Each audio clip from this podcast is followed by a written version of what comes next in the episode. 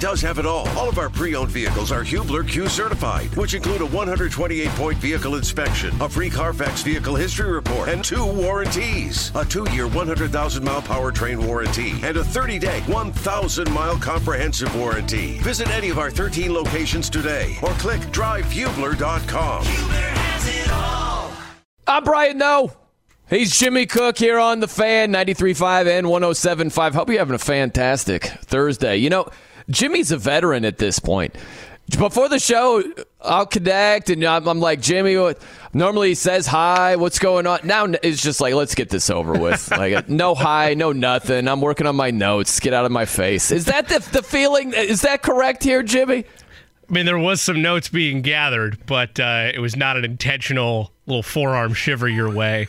Maybe it's because I was used to being in here the last time, and now it's just sad that you know we're we're, we're separated by uh, a couple of Indiana miles. You know that you're giving me the cold shoulder. Is that what's going on here, Brian? You know that kid that always walks in like you hear the last second bell. It's like all right, you have a minute left in the passing period, and then yep. he's the kid that walks in at the last minute. He walked into the show later than when he was supposed to be, so he did not catch your what up that we all get to. Uh, ex- get to experience every single every time you host. That is I, you know, partially true. Partially I didn't true. know that was a signature thing. I didn't realize it until you said that right now, Eddie. I always say that when Yeah. I connect if I'm not there in the studio. Oh, it's Yeah. a guarantee. We- like it's minus five hundred every day that We- we, are going to get a We one up, actually play a game where we try to time it, like when you're going to do it.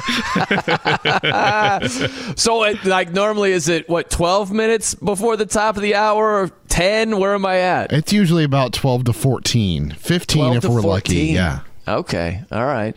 Uh, and you set the over under like 12 and a half minutes Oh, no. Usually it's like I'll say, "Hey, uh, Jimmy, a what up's coming here in like a minute or so," and then if a minute goes by, then he wins. So it's kind of just like one of those deals. Yep. You know, Eddie, let's work the system over here, okay? sucker, sucker Jimmy into a bet and just coordinate with me, and we'll split the profit. All right. How does that sound? Sounds good to me. Let's just do that next time. All right. You didn't hear any of that, Jimmy. No, you didn't hear no any clue. Are you getting fired up for the Indy 500, Jimmy? Absolutely. I'm stoked. We're counting down the days. We got Carb Day tomorrow. You can finally see it on the horizon. Uh, unfortunately, the way my brain works is the closer we get to something exciting, I'm sometimes like, man, we're just a couple days away from the greatest spectacle in racing. And the day after that, all the decorations going to come down, and it's it's it's, it's tough. That's what, that's what that's my brain works. I forget to enjoy for just a moment until the race actually arrives. I, I get too caught up in the fact that oh well these these racing wheels that are here in studio are not going to be up very much longer. So that's That is funny. I You know. know, you said I had a negative mindset when I was thinking about betting against golfers in the PGA Championship. Still You're awesome. thinking about the decorations coming Yeah, down after the Indy 500 instead of the actual race. I know. Wow. Can't help we myself. need to get you on a couch, uh, dissect what's going on over here. We'll have Josef Newgarden, who is a Team Penske IndyCar driver. He'll be on the show at 12:45 today. Very much looking forward to that, and also more IndyCar talk. Conor Daly, he'll be on at 2:30. Part of Ed Carpenter Racing, Indiana boy. I always think of uh, what is it? Uh, Tom Petty, the lyric, uh, "Them Indiana boys, Boys on, them Indiana, Nights." Nights." That's right. Yeah, yep. just flashed into my head right there. So there you go. You get Conor Daly, and you get um, you know some uh, lyrics from old Tom Petty. Two for one. Two for one Thursday. It's a heck of a way to start the show. yes, absolutely. But uh, very fired up. Uh, I'll be there. I'm looking forward to this. I've gone a couple of times. Uh, one was rained out. I can't. Re- man, it's it's funny, man. When I was a kid, I can remember things really, really well, like crystal clear. Now it's a little foggier. I just remember one year I might have gone there Sunday and Monday, and it was just rain, rain, rain, rain, rain. Um, but the other times that I got there, good races, fun races. Looking forward to this one. How's the weather supposed to be, Jimmy? Do you know if it's good on Sunday?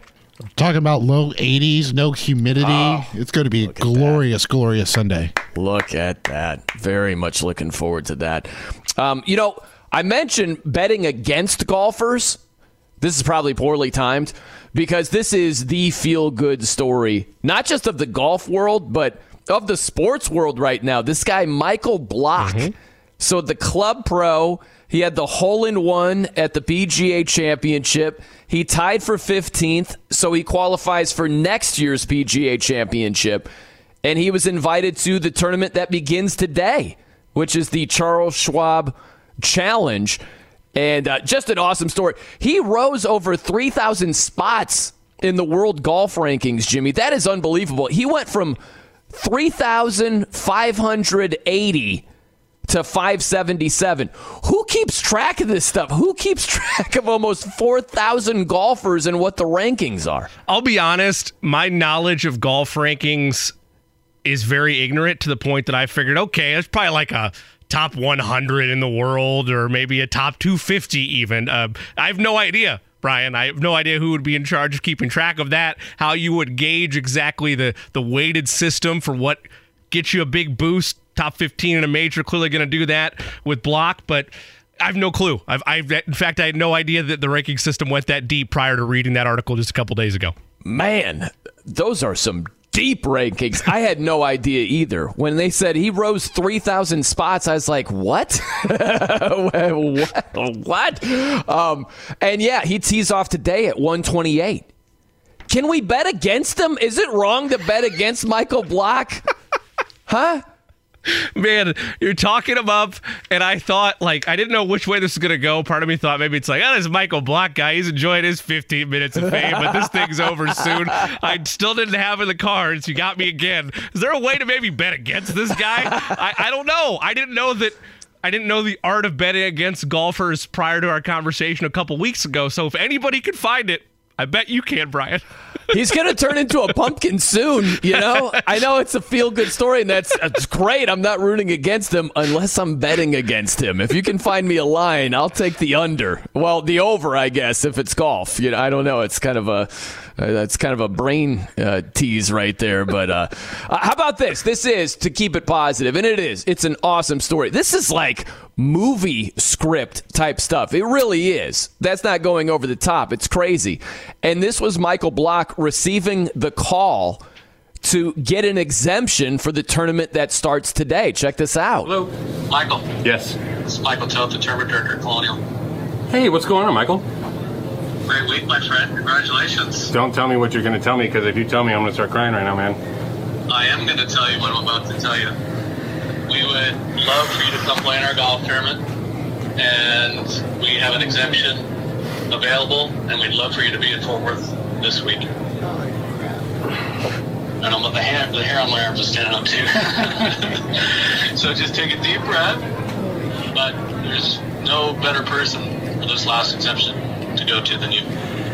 Uh, Michael, I haven't met you yet, uh, and I can't thank you enough for this opportunity. Um, if you could uh, talk to my boss real quick um, and tell him that uh, I, I won't be at work next week. Is that okay, Matt? Yeah, it's fine. Okay, okay, good. I'm good. I'm good.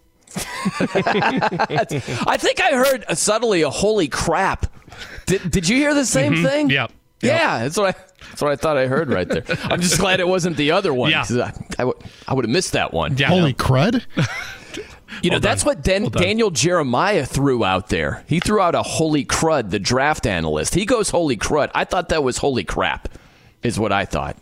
A lot of don't know. emotions running high, as you would expect, just a handful of hours removed from a wild, wild Sunday at Oak Hill for Michael Block. Yeah. Yeah. Let's listen clo- uh, closely to the holy crap here. This week. yep. It might have been an oh crap. I don't Either way, it was. You think uh, it was his boss saying, "Man, I was really hoping to cash in on these extra lessons that were going to be coming our way. We got to wait another week now." I think it's his wife. I think it's Michael Block's wife. Let's listen one more time here. This week. Yeah, yeah, I think it's an oh crap. Team crap over team crud right there if you're scoring go. at home. But uh, Oh, it's how about definitely that? crap. Yeah. Yeah, He yep. got a congratulatory text from Michael Jordan. saw that too. And he mentioned somebody told him, like, hey, MJ texted you. And he was like, what? And so he started scrolling through all of his texts, and he's getting a ton of them, and went and saw where MJ texted him and then hit him back. That would probably be a moment of panic, I would imagine, of somebody else telling you, like, hey, did you uh, text MJ back? And you're like, I didn't know he texted me in the first place. and then he just fer- feverishly, you know, scrolled through his text to get back at him. Not that Michael Block needs more from this story, but as I was reading that particular piece about Michael Jordan reaching out to him and the fact that he was wearing Jordans on the course. I was a little disappointed it didn't end with he signed a one year deal with uh, the Jordan brand. I'm, Yeah. I'm, I'm, I'm a little disappointed that's not how that story ended, but still really cool all the same. What if MJ was like, "I'm gonna see, I'm gonna need to see more."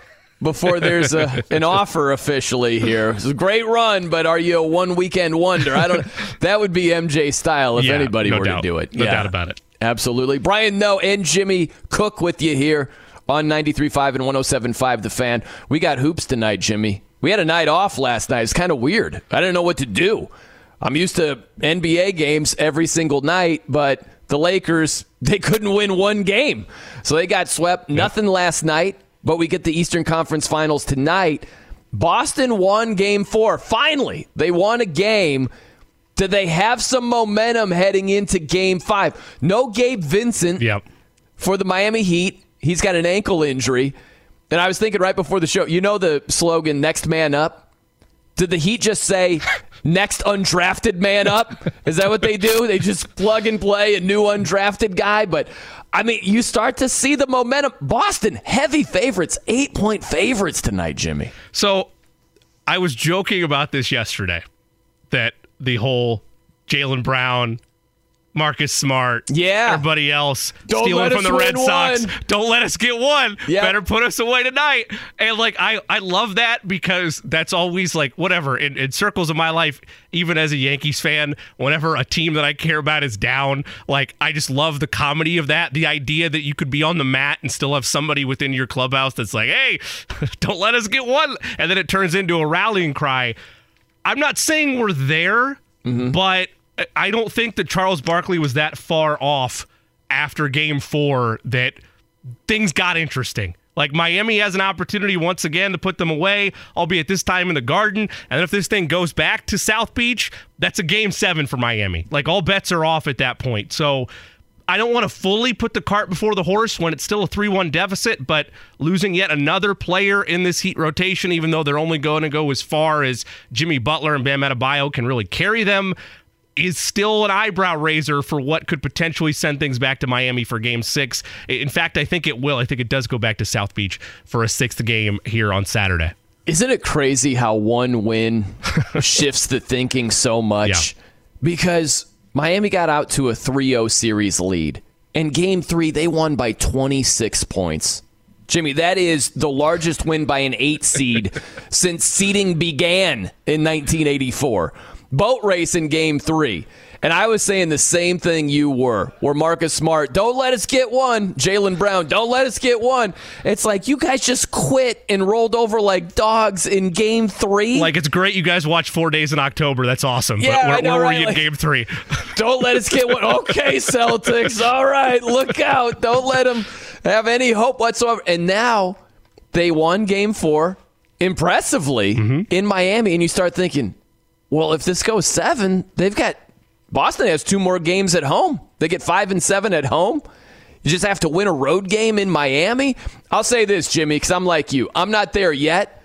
But if you're looking for a recipe for the first ever 3 0 comeback in NBA history, it would probably involve an eight seed Yes. with seven undrafted guys. Mm-hmm. If it were to happen, this is a good spot for it to happen. We were discussing that when we were comparing both Denver and LA and Boston and Miami when it was officially 3-0 earlier in the week. And the thought was yeah it's probably Boston that has the better chance to come back and win the series because of the fact that you just laid that out. It's a you know 8 seed matchup uh, against a high level 2 seed and you're hoping that perhaps Boston is able to ride their star power wake up and make a series out of this. Again it's only one game. To this point they've done that. But it shifts very quickly from just a rallying cry to the question I posed to you last week. At what point does Tyler Herro's absence get felt? So far, it mm-hmm. hasn't. Take out Gabe Vincent, and you combine it now down two guards within this Heat lineup. And I know they already lost Victor Oladipo, but with where he was with in terms of contributions to this team and his injury history, th- that's not as big a factor as losing Tyler Herro and losing Gabe Vincent. Now we're at a point where here's the issue. I would be right here banging on the desk saying Boston's going to come back and win this series, if not for the fact they've laid down so many times within this postseason. Like, Yeah. I can't get that, even though they won that series, I can't get that game three or game four, whatever it was, out of my mouth of Philadelphia absolutely pounding them to extend that series as it went and looked like they were going to be in the driver's seat to bounce them out of the playoffs. So Yeah. that's why I'm not putting the cart before the horse because even though it is set up right now, an injury gift to the Boston Celtics, they have still been so maddeningly inconsistent at times this postseason that even with everything we've laid out, I'm still picking them to win and force a game six. I just can't go as far to say they're going to come back and actually complete the 3 0 comeback. Yeah, Boston's been goofy. That's the thing is you go back to that Philly series. Boston had game 5 at home mm-hmm. and they got freaking rocked. Yes. And you're like, "Oh my gosh." And they were down like scarily down in game 6 and Jayson Tatum couldn't hit a bucket to save his life the first 3 quarters and they just found his game in the fourth quarter. Scored 16 points, outscored Philly in the fourth quarter of game 6 by himself. So Boston's just been totally goofy. The thing that I find interesting about this is we're seeing role reversal here, Jimmy, because at the beginning of the series, Miami was a huge underdog, massive underdog. Even when they took a 2 0 series lead, ESPN Analytics gave Boston a 65% chance to still win the series. It was at 61 when they went up 3-0. Like it was it was it's insanity. insane. Now there's flaws with BPI sense. and we discussed that because they go off of a little bit of like win or point margin and point differential from the regular season and the postseason. So that's why those numbers were inflated the way they are, but still Plenty of people ran with that headline of what what is ESPN analytics doing here? Sixty one percent chance for the Celtics. Well, it's it's based on a wonky metric for for two relatively wonky teams that are one of them are going to represent the Eastern Conference against the waiting Jamal Murray and Nikola Jokic out west. man, that wonky metric, you got to throw that in the river. Yeah. That thing is put it out to pasture, man. You know, old, old Yeller, that thing. Unless you're unless you're Boston, then you apparently hang it up everywhere next to Kevin Millar, and you have that just side by side. But that's the thing is when I don't care, but put ESPN garbage analytics to the side, right? When when Miami took a 3-0 series lead, they were a huge favorite to win the series. We've never seen a comeback in NBA history from a 3-0 series deficit. It's 150 and 0 the teams that led 3 nothing. So Miami became the huge favorite. So we've got role reversal here where Boston became Miami, really. Boston became the huge underdog, and they finally did something good in game four. They won a game, and they won convincingly. So they still are overwhelming underdogs being down 3 1 in this series right here. So I want to see what that does. Where Boston, they don't have that weight of being the favorite anymore. Now they're the underdogs. There's weight on the Miami Heat now, at least the role changing where they've gone from underdog to the clear favorites here. I want to see how they respond to that. I'm equally as intrigued in part because from a betting perspective, we talk about looking for an angle, and I'm going to give away a play of the day as it stands Ooh, right like now. We're it. giving away an Oh. early one. I know, I Do know. I, need, Un- to hit, do I need to hit the sound? An unprecedented territory. I I think need you should. I, Why I not? want a little early. Yeah. What if someone's at lunch and they only catch the 12 o'clock hour and they never hear the sounder? That's just sad right there. Go ahead. The Jay Cook plays of the day. This is me, all right? I'm not a athlete. This is my way. This is how I win. I broke my own trend last time, and that was betting underdogs in this series with the points because the underdogs have won every game to this point in this series. It was only Yeah. a one to one and a half point spread, and I took Miami as the home favorites last time out. This time I'm going to take the Boston Celtics. I'm going to take them. Or sorry, I apologize. I got I got too caught up in myself. Okay. Rewind the tape. We're gonna take the Boston. We're gonna take the Miami Heat. Almost did it again. Scoop the eight. We're gonna Yeah. take the Miami Heat as the underdog with the points. I'm not saying the Heat went out right today, but I do think much like every one of these games, Miami is going to either be around or be there with a lead. That eight point cushion is going to be enough. Scoop the eight for the Miami Heat tonight in this must win for the Boston Celtics. Take You know, I like where you're coming from on that. Despite the little, you know, mental flub right there. But it happens. I Happens got to me too all excited. the time. I, I heard the music early. I was looking at a clock, like, are we in trouble? It's it's whole thing. It was funny because you're like, uh, it's been the right way to go about it. Take the points in this series. That's why I'm going Boston. And I was like, wait, what? you had me until it. But no, I hear you. And Scoop think about eight. this. Scoop the eight, Scoop the eight. Think about Miami. This is one of the things I point out to back what you're saying here. If you're going to go with Jimmy's advice and take the eight points, go with the underdog Heat tonight. They've been greedy. And I mean this as a compliment. They've been greedy during this postseason and especially this series, where I think after they won game one, they're losing by almost 10 points with about six minutes to go in game two. And they could have easily said, you know what? It's not our night. We got the split on the road. That's what we wanted to do. So let's get geared up for game three. And they just kept fighting, man. They're like zombies. They are like zombies that keep coming after you.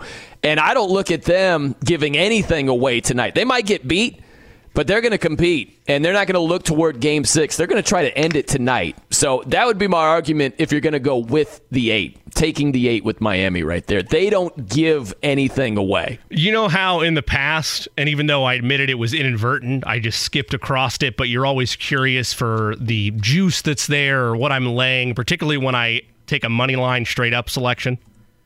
Like you always want to know, hey, what is it, Jimmy? Is it minus Oh, yeah, 110? yeah, minus sure, one- yeah. So I want to get your thoughts on this because there is a couple of different analysts on a couple sites I go to, but one I go to uh, just for like models and just in general their simulations is Sportsline. And every Mm-hmm. now and again I'll take a glimpse to see what their experts are throwing out there. One of their players references you won't see me play a big money line favorite very often, but I like this spot for the Celtics. At the time he got in, it's minus 305, minus 300 right now on DraftKings. Oh. So I ask you, Brian, no, your level of intrigue on a play like that. I, you know, mm. This was done at 1038. They referenced the Gabe Vincent injury as part of the reason why they made this selection. Look for Jayson Tatum to take over as the Celtics extend the series. You know, listen, I'm not always against a play like this. You see this in the fight game a lot. You might see a minus 300 favorite, and you're like, if the other guy wins, I'll just take the L because I don't see it happening at all. You know, I could see Miami winning outright with the way this Yeah. series has gone. I just, I don't love the play. It could be the right side, it could win you money. The odds are that it will. But man, when you've got Boston goofy at home during this postseason, lost both games at home to begin this series to Miami. No, I would Yeah. not be looking to go big on minus 300 Boston outright. Remember when everyone wrote off Miami when they did not have Jimmy Butler against the Milwaukee Bucks? Yep. Mm-hmm. That's just get I get those vibes again, but to me, Brian, with you mentioning how bad Boston has played in those two, those first two games at home, it's like I don't think they can do it for a third time. Like at mm-hmm. some point, water will find its level, and I think that's where we're at with this series because just how bad Jaylen Brown and some of the three point shooters were for Boston through the first three games. I think water is going to start finding its level again, and I would expect a big number from Boston tonight because there's no Gabe Vincent, uh, and that the large part of that is because of his defense that he's able to apply on Marcus Smart on ball to prevent him from getting downhill toward the basket. So if I'm, you know, kind of foreshadowing here for a little bit later in later in the day, I, am not going to hit the sounder again. but, Sounds like uh, you're betting against me here. You uh, you gonna lay the eight for the We're in the money. Ay, ay, ay, ay. No, we're going to be in the money here with some Marcus Smart action. Ah, okay, okay. I didn't know. Perhaps you said big number for the Celtics. I thought maybe you were you were fading Jay Cook, which has been your trend uh, a little bit lately. So I didn't know. Maybe the that was fade the play. Jay Cook Yes, model. Yeah. yeah, yeah. It's Garrison Analytics right there. Yes, correct. Yeah, on Um, the Jay Cook Sportsbook. Yeah, I'll tell you this: I'm not discouraging all you know outright money line plays for favorites, but there is nothing worse Oh no. in betting than going with the outright favorite and laying all of that juice and it blows up in your freaking mm-hmm. face. And you immediately think what would I have won if I had just bet the same amount on the other team? And they were huge underdogs to win outright. Sick to your stomach stomach. Just awful. My line usually is the, the the furthest I will go is high 100s. Anything higher than that, unless it's like a like you mentioned, we're going into like a boxing ring or we're going into UFC. Right. I, I I tend to shy away or try to have a live bet play instead. Yeah, yeah. Oh man, I've oof. I could tell you a couple of horror stories here, Jay Cook. And, uh, I remember it like clear as day. We talked about this a, a couple of episodes back, where you mentioned Eric Berry, the former mm-hmm. chief safety, Yes. and when he was at school in Tennessee, he, he was a stud, obviously, and. Tennessee began the season at UCLA. UCLA had their third string quarterback. I went in on the Vols. And I was wrong. UCLA somehow scratched out a win. Oh, just awful, Jay Cook. Like last second field goal for the Bruins. Oh. Terrible. Tear, rip your betting heart out right there, you know?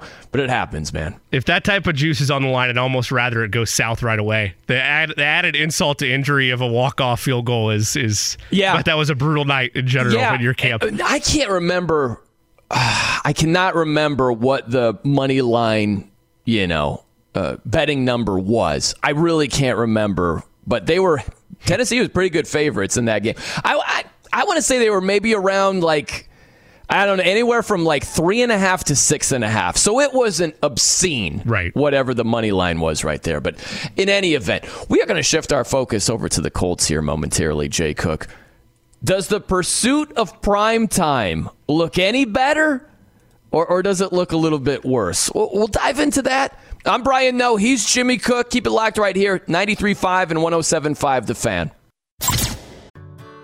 Whether it's audiobooks or all-time greatest hits, long live listening to your favorites. Learn more about Kisqali Ribociclib 200 milligrams at kisqali.com and talk to your doctor to see if Kisqali is right for you. I'm Brian Noe. He's Jimmy Cook here on The Fan. 1245. Josef Newgarden, Team Penske, IndyCar driver. Not going to want to miss that. We'll talk some racing. I got some bad news. Jimmy, you're sitting down, right? Usually, yeah. In this case, yes. sitting down for this. By the way, I see the tweet from the, the fan over there, and I can check you out right now. I see you right now on the stream. Look, it's a one camera right here on Jay Cook. Looks beautiful. rolling, ready to continue through and, and get this bad news out of the way because I feel like I, you know, it's something about our relationship that you always need to tell me to sit down whenever the bad news inevitably arrives during during one of our of one of our escapades together here on the fan. Another one of my isms right there. Yeah. I didn't realize. Um, yeah, so I was just informed, got a call off air a couple of minutes ago. I was informed that Dairy Queen is discontinuing their cherry dipped cones. Now, here's the thing I don't think I've ever had a cherry dipped cone. What's strange is, like, the last time I went to Dairy Queen, I'm like, that sounds awesome. I should probably get that. And I didn't. And now I can't. Now I can't do it anymore. And I am a huge fan, Jimmy. I don't know what your go to is at DQ. Cherry sundae, chopped nuts. Almost every time for me, it's my go to. The thing is, there are only a few glorious Dairy Queen establishments that still have cherry sundaes. Most of them don't. They've been discontinued at most of these places. I'm a Oreo uh, cheesecake blizzard guy. It's usually my my go-to. Oreo cheesecake. Yep, little Blizzard. cheesecake pieces in, in Oreo ice cream, blizzard form. Uh, I've never had the cherry dip cone. I've had the chocolate dip cone, and then during the summertime, they dip it in like a like an orange creamsicle type deal. And so instead of a hardened chocolate ice cream outer shell, it's a orange dreamsicle outer shell, and that is Man. phenomenal. Highly recommend. That is one of my go to snacks, Jay Cook. Get you some vanilla ice cream. I know some people look down on that, but hear me out. Oh, I love vanilla ice cream. I Not love hear vanilla. any, any pushback from me. Delicious. Yeah, we don't have to be eclectic all the time. Vanilla ice cream is delectable. But you get some vanilla ice cream, whatever your brand, except for one certain brand. But Careful I, will- I will not mention it. Uh, get your, your brand of ice cream right there, vanilla, and then you put orange soda. You go dreamsicle float. Jimmy, it'll change your life. it's on the list. Yes, tremendous. Top shelf type stuff. Okay, so I was looking at the Colts and looking at their schedule. And now that it became official, where the NFL this week, the team owners, they voted on Thursday night football flex scheduling. Okay? So they will have on Thursday night flex scheduling between weeks 13 and 17. And so I did a little bit of research right before the show here, Jay Cook. leaving no stone unturned. And I'm looking at flex scheduling for the other primetime days.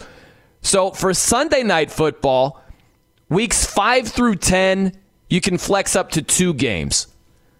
And the rest of the schedule, weeks 11 through 17, it's at the NFL's discretion. So basically, Sunday night football, you've got flex scheduling from weeks 5 through 17, most of the season. Monday night football, weeks 12 through 17. So as I'm looking at the Colts and I'm looking at which primetime games are scheduled right now, this is the best chance to get the Colts on primetime, in my opinion, Jay Cook. I'm looking at week 14. The Colts play at the Bengals mm-hmm. that week. We highlighted if, that before any of this a couple weeks ago when you were right. discussing as a potential avenue. So we got a couple of choices here. We've got on Thursday night Patriots Steelers that might not be an awesome matchup at that point in the season. Who knows what kind of season either of those teams are going to have? You know, it is the Steelers, they're a national brand, but if the Colts somehow find lightning in a bottle at the Bengals, maybe that's their best shot. And there is a doubleheader on Monday Night Football that week in week 14. It's Packers, Giants, which might not be a great matchup. Could be horrific. Very, very be. well, could be very, very bad. Could be and also Titans Dolphins.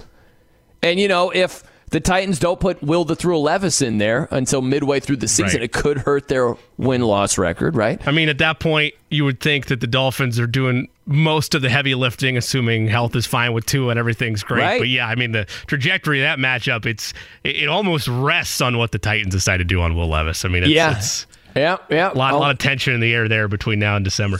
So the odds aren't looking great. Week 14, I, I don't know how awesome that Colts record is going to look at that stage of the season. If you want to look earlier in the year, you mean you haven't gone game by game yet? no, no, no, Had you no. gone game by no. game, you'd be able to make a little estimation there. I'm Brian. not game by game guy. I'm collective guy. I'll go collective. I won't go game by game. Won't do that because I don't know the scenario of injuries and all that stuff. But if you look at week eight, how about this, Jay Cook? Colts host the Saints. Week eight, you know, maybe maybe they start off better than we thought. The Sunday night game, Bears Chargers, huh? That, that's a candidate to be flexed out, is it not? It's the same scenario as that Dolphins Titans game where I think the Chargers are doing a ton of heavy lifting. Yeah. Right now, if I was going through the Bears schedule and trying to map things out with Justin Fields, kind of hit or miss, I would probably say yes, that's a candidate to be flexed, but also could very well turn the tide if Fields is able to make uh, you know DJ Moore look like the next Tyreek Hill. Hey, hey, hey! Now, you know what I don't get? I, uh, you know, spoiler alert: I doubt the Colts are going to have any games flexed into prime time. But you know what I hate, Jimmy, is all the belly aching about flex scheduling. Like, oh, they're just bowing down to Amazon, and oh, it's not great for the players. Are, are you a player? Or are you a fan? are you a viewer? Because I'm a fan. I'm not in the NFL. I want the best possible game, the best matchup possible. This is smart by the NFL. It's not dumb. Not enough time in this segment to counter or dive into that. Partially agree with you, but there's another angle that I think you might agree with me on. Oh, okay. All right. We'll circle back to that. Hey, top of the hour, Casey Vallier. We'll talk some Colts with him. But coming up next, We've got Josef Newgarden, Team Penske, Penske IndyCar driver. He will join us coming up. I'm Brian Noe. He's Jimmy Cook. It's 93.5 and 107.5 The Fan. Whether it's audiobooks or all-time greatest hits, long live listening to your favorites. Learn more about Kisqali Ribociclib 200 milligrams at kisqali.com and talk to your doctor to see if Kisqali is right for you. I'm Brian Noe. He's Jimmy Cook here on The Fan. We'll get to Josef Newgarden here momentarily. By the way, he's a Team Penske IndyCar driver. How do you think Roger Penske is in real life, Jimmy? What do you think? I don't know. It's a great question. I, I would assume, in terms of whether it's drivers within his own camp or whether it's drivers in general, if you were to ask him or pen his mind, I would like to think that he would be very open and helpful in that regard. But I don't know. I never had the pleasure. What do you think? I don't know. I have no idea. I'm, I'm really curious what he's like in general. Just little things, you know. Is you he- can you can tell there, there's passion and love there, especially because him, you know, taking over in general IMS and the IndyCar circuit, like he really values and cares about the history of not only this event but the sport as a whole. So Yeah. we at least have that to go off of. Yeah. Yeah, well, we'll find out from Josef Newgarden here. He joins us here, Team Penske IndyCar driver. Uh, Josef, welcome in. Good afternoon. Uh, just random question, has nothing to do with the Indy 500. Are you a fan of 1%, 2%, or skim milk? Oh, I mean, I'm a whole milk guy, but if it's between that, I'll take two percent. You go, okay, so 2% if, uh, if you're victorious? Is that what the choice would be for you?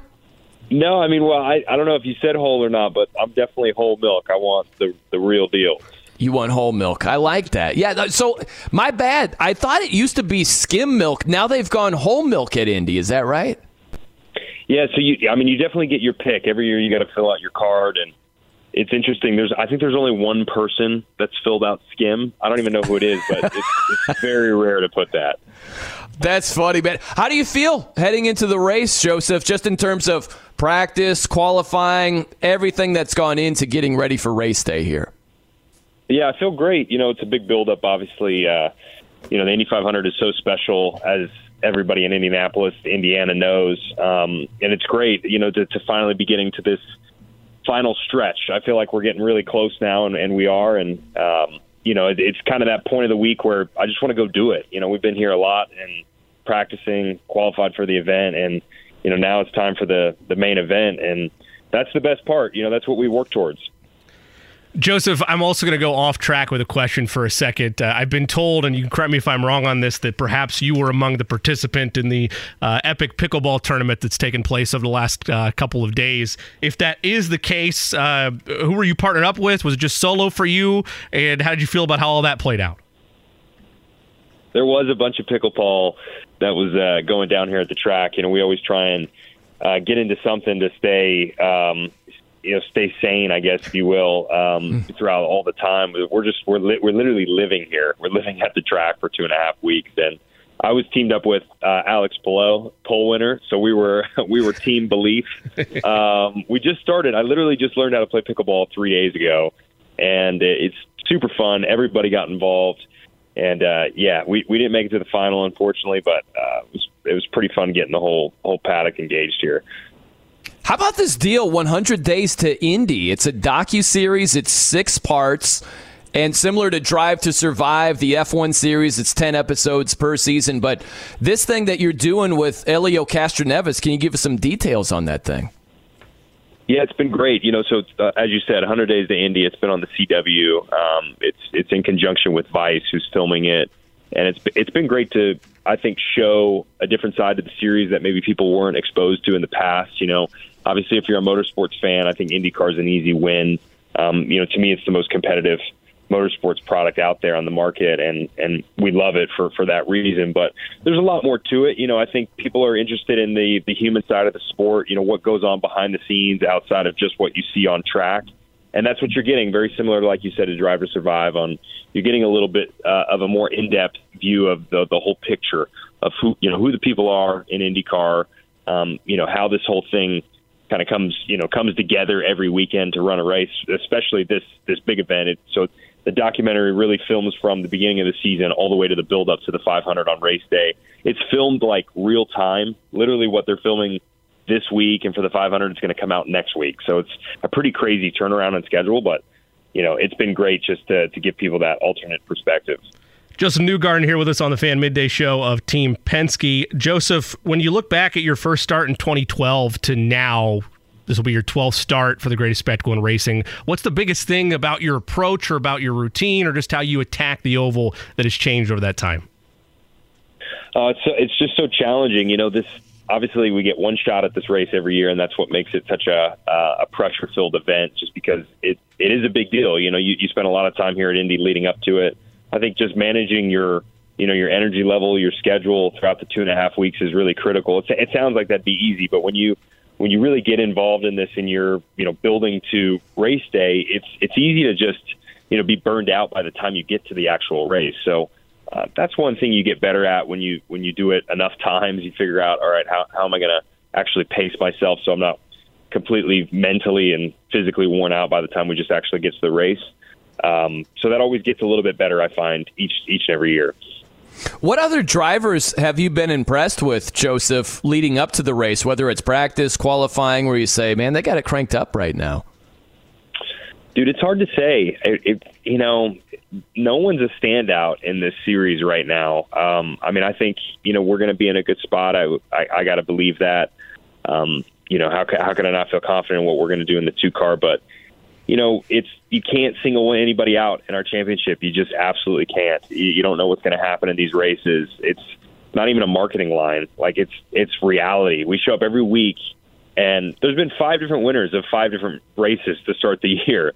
So hmm. if you think you can predict who you think's going to be good, or if you you know whoever you think's going to be a lock, I guarantee you, it more times than not, it's not going to work out. So that's that's what makes it exciting. You know, I think our championship right now is so it's so mixed up, it's so competitive, and you know, absolutely you have favorites. You know, Chip Ganassi Racing has been strong. I think us at Team Penske we're always considered a favorite, um, but it's it's hard to list anyone out specifically. So you know, if you're in one of those those pools where everybody's drawing a driver, it pretty much anyone in the field can work out. So you, you can feel confident that you've got a shot with with anybody's name that you pull. All that said, we've yet to make our selections for Sunday. Why should we hitch our wagon to Team Penske and Josef Newgarden the two car? Well, look, I always feel confident. You know, I, I feel like we've got we've got the team to to make it happen. Uh, team Penske has won in 18 Indianapolis 500s, which is more than anybody by a mile. So they know how to get the job done. I've never won one, so for me, it's it would be a very big deal to try and seal the, you know, finally seal a win. Um, but I, I think we've got the team. I think we've got the car. You know, we've just got to execute a good race. So a- anything can happen. I've seen it. I've seen it many, many times um, up to this point. But I feel confident. You know, we can execute when it really counts. I got to know what Roger Penske is like uh, away from the racetrack, just in general. Is he serious all the time? Is he happy-go-lucky? Is he cracking jokes? What's Roger Penske like? Oh, Roger's Roger's amazing. He's just uh, he's a, a lovely human being, as you can imagine. Um, he's one of the nicest, most considerate people I've ever met. He's he's all business for the most part. You know, even away from the track, he's he's always thinking about you know what what are we going to do to be better in all areas, not just at the track, but with with the, the entire Penske group. Um, but he does he loosens up every now and then. He's he's great to you know catch up with. He's like I said, he's very considerate. He's always trying to you know, hear about your family and what's going on and if you need anything. So he's just a lovely human being, one of the best people I think you could work for. And uh, yeah, he's all business, but but he has a little bit of fun every now and then. It's just very rare. You know, I'm curious, Josef, because uh, you know, like sometimes when you do a radio show, you say things that you normally wouldn't say, or you say it in a different way, where you get like the "Hey, what's going on, everybody?" It's like you don't talk like that. And I'm just curious, doing the 100 days to Indy when you've got a, a camera on you a lot, have you felt like you've done anything differently at all, or is it just business as usual for you? Yeah, not yet. It's they've been very fly on the wall, super respectful. Um, you know, I struggle with it. I, I don't like the cameras around, but we're, we're sort of used to it at this point. You know, just adding another camera crew really wasn't a big distraction. So I wouldn't say it's been different. I, I think that's been the nice thing about the show. I've really only seen the first episode up to this point, um, but I felt like there was nothing that was twisted or that was you know constructed in a way to make you you know feel differently. I felt like it was really authentic what they were filming, which is great. Which is exactly what they wanted to capture was just they wanted to to see what the process was like to be in this series. You know, what people are like at home, et cetera. And no, I've not had any of those moments yet, so it's all been pretty smooth. That's great, man. Well, hey, we'll be watching you on Sunday. Very much looking forward to it, and hope you have a great ride, man. Thanks for the time today, for sure. All right, enjoy the race. See ya. Absolutely. You too. There he is, Josef Newgarden, Team Penske IndyCar driver. How do you get down, Jay Cook? 1%, 2%, whole milk? usually, usually 2%. Or vitamin D. Usually, you, you or vitamin D. That's right. Yeah. Uh, yeah. Usually two percent. I think that's what we had growing up. Like I, I, not a ton of whole milk guy. Like I've had whole milk. It's it's it's very good. But uh, yeah, probably the two percent route. What, what about you? I'm deep in the two percent game. Yeah. Yeah. I, now, do you say milk? It almost sounded like you said milk. It's one of those where it's I I interchange all the time. Sometimes it'll be milk, sometimes it'll be milk. It just it just depends on how it's rolling off the tongue. I know, Uh, not not quite not quite at the level of like I have a firm stance on like tomato tomato type deal, right? It's tomato, but it, it just all depends. You never know. You never know which way it's rolling. I like that. You know, I like that you're kind of a switch hitter with words. Try try to try to try to try to mix it up every now and again. Yeah. Keep people guessing. That works. It's fine. hey, coming up next, we'll turn our attention to the Colts. Casey Vallier. He'll join us. Let's break it on down. I'm Brian Noe. He's Jimmy Cook. It's 93.5 and 107.5 The Fan. I'm Brian Noe. He's Jimmy Cook here on The Fan. Want to welcome in Casey Vallier, radio coordinator, in-game studio host for the Colts. You know, Casey, most of this interview obviously is going to be about the Colts, but it's not in season right now. So I'm just curious, as a sports fan, what do you indulge in this time of year? Oh man, what a loaded question because you're right. I'm a sports fan, but you talk about this time of year being from Indianapolis. It is all IndyCar for me. I mean, you got Lynyrd Skynyrd, who I remember playing Carb Day a handful of years ago, bringing me back. So yeah, right now it is all Indy 500, so I'm gearing up for this weekend. So that's where my attention is right now. You know, I dabble a little bit in college college baseball just because I have a baseball background, but it's kind of more family time. So maybe sports kind of take a little bit of a back burner right now. Yeah, yeah, it's a good time to be like, hey, uh, oh, you're my son still, right? Like you, you reconnect with the family this time of year. I feel like. oh, like. absolutely. I forgot I had kids. Oh yeah, hi. Wait, remind me what your name is. I forgot. We're just done with football season here. Yeah, yeah. Uh, well, right now, as we're at this stage, you know, late May. What are you most interested in, Colts wise, as they get together for a, a practice here, a practice there? What do you have your eye on the most? Honestly, it's if my first um, thing that I'm really looking at is what's different with this regime from the last. You know, you you can watch a million practices, and every coach, every staff does it differently than somebody else. So that's kind of what I'm watching. So we, I was out there for about a half hour until I, you know, popped inside to do this. Um, and, and the way that they're doing their drills, it seems just different from when Frank Reich was here and they were doing all of that stuff. So that stuff is kind of cool for me to watch just to see how, you know, instead of doing this in this drill, they're doing it this way. So that kind of stuff there. But it's all about what's going on with quarterback. That's that's always what we're going to be watching. You know, I want to see how the ball comes out of his hand now compared to watching it on tape. I want to see how big Anthony Richardson looks.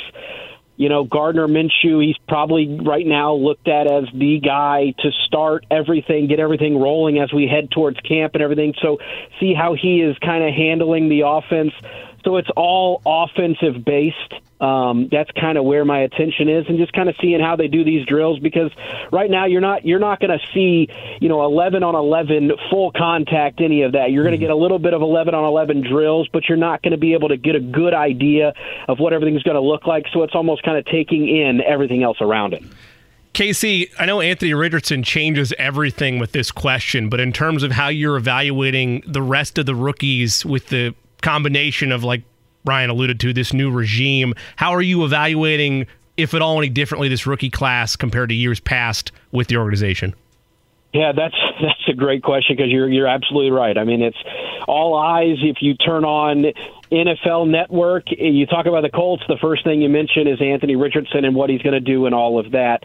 Um, but but there are a lot of a lot of question marks when you look at what this team did a year ago and the positions that they drafted addressed. So you know, my biggest concern heading into this season was what they're going to do at corner and they addressed it in, in the big form in, in the draft in drafting three cornerbacks and you also took a safety too. So you've got four new, new defensive backs to come in, and essentially you're going to be asking a lot of them because you lose guys like Stephon Gilmore, Brandon Facyson, and you really didn't add anything in free agency. So I'm really going to be viewing this class kind of with the quarterback and probably his relationship with guys like Josh Downs, who you're going to see, you know, what, what that's going to look like as rookies, but mainly Juju Brents highlighting that cornerback room, kind of what those young guys do to really make a name because they're going to be, I think, asked to do a lot as rookies in this defensive scheme just because of pure numbers and depth.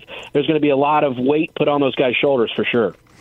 Do you think, Casey, that with Anthony Richardson being the number four overall pick, high profile guy, there's going to be so much focus on and attention on him.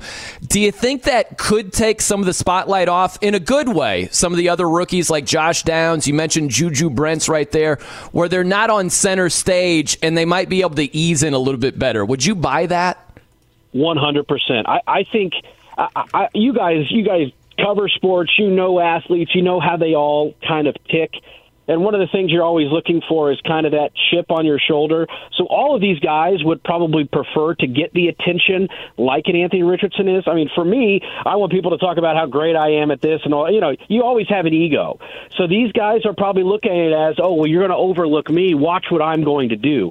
And I'm not saying that as like we should be talking more about all these guys because it's understandable. You're taken fourth overall. You are kind of viewed to be the franchise. I mean, you you are it. So it's understandable that that is the conversation, but it definitely, I think, takes a little bit of weight off some of these guys for you just to go out and play. You know, just go out and do your thing. And it, it may go under the radar until it gets to that point where, like, why well, we can't not acknowledge what this guy is doing, and that's probably a good way to view it. I would, I would agree with your your sentiment. Casey, what if anything are you looking at most critically, both through OTAs and the rest this offseason, along the Colts offensive line, knowing the expectations for, for Tony Sparano Jr. and his staff in trying to rework this group, maybe not to the levels they were a couple years ago, but definitely you would think a immense improvement from what you had a season ago. Yeah, I mean, I think that is, if you ask me, that's the most important feature of this team for success, especially this year, but moving forward. You have to be able to lay that groundwork. You hear from Chris Ballard. He wants to build a team within the trenches, both offensive and defensive line. The offensive line, you've got a lot of money tied up. It's it's well documented how much money you've got between guys like Quenton Nelson, Ryan Kelly, and Braden Smith. And, you know, there's still a lot of question marks, but it's one of those things that maybe a new voice is going to really kind of get everybody geared up a little bit more. Not saying that they they needed to hear it, but sometimes just hearing things a little differently or, or looking at it a new way kind of helps spur something new. And what you saw last year, it, it, one of the things that I heard Ryan Kelly say early on was it wasn't like when you watch the tape, it was all bad. It was just there's a handful of things you highlight when one guy was bad. Hopefully, you have someone to pick him up, and it was like all five of them were off sync. And that's where what you saw kind of happen last year offensive line struggles kind of took place. It was just all five were off sync, and that just makes for a really, really tough way to kind of, you know, attack a defense. I think that is the key. It is getting these guys to just go back and believe, trust one another. I mean, when you look at Ryan Kelly, Quenton Nelson, and Braden Smith, they played a lot of snaps together. So if you can get that three working in unison, I think that is the most important thing. Bernard Raimann, I wouldn't say you can pencil him in a Sharpie as the guy at left tackle, but he's definitely got a little bit of leg up on everybody else. So getting him in with, you know, working next to Quenton Nelson on a day to day basis right now, like he didn't do last year. You know, last year it was inserted in the middle of the year, and it's, you know, you kind of baptism by fire, if you will. So right now, it's it's really important that those guys kind of just be in sync, and that is the biggest thing that I think Tony Sparano Jr. is kind of telling all these guys. And if you if you meet Tony Sparano Jr., I mean, this guy just lives and breathes offensive line. It makes sense that he's the O line coach because he almost looks like you could put some pads on him and he can get out there and line up too. So he's just bringing a new voice, and he's just kind of you know, letting these guys know, hey, look you guys have played a lot of good football together. Let's just get back to that.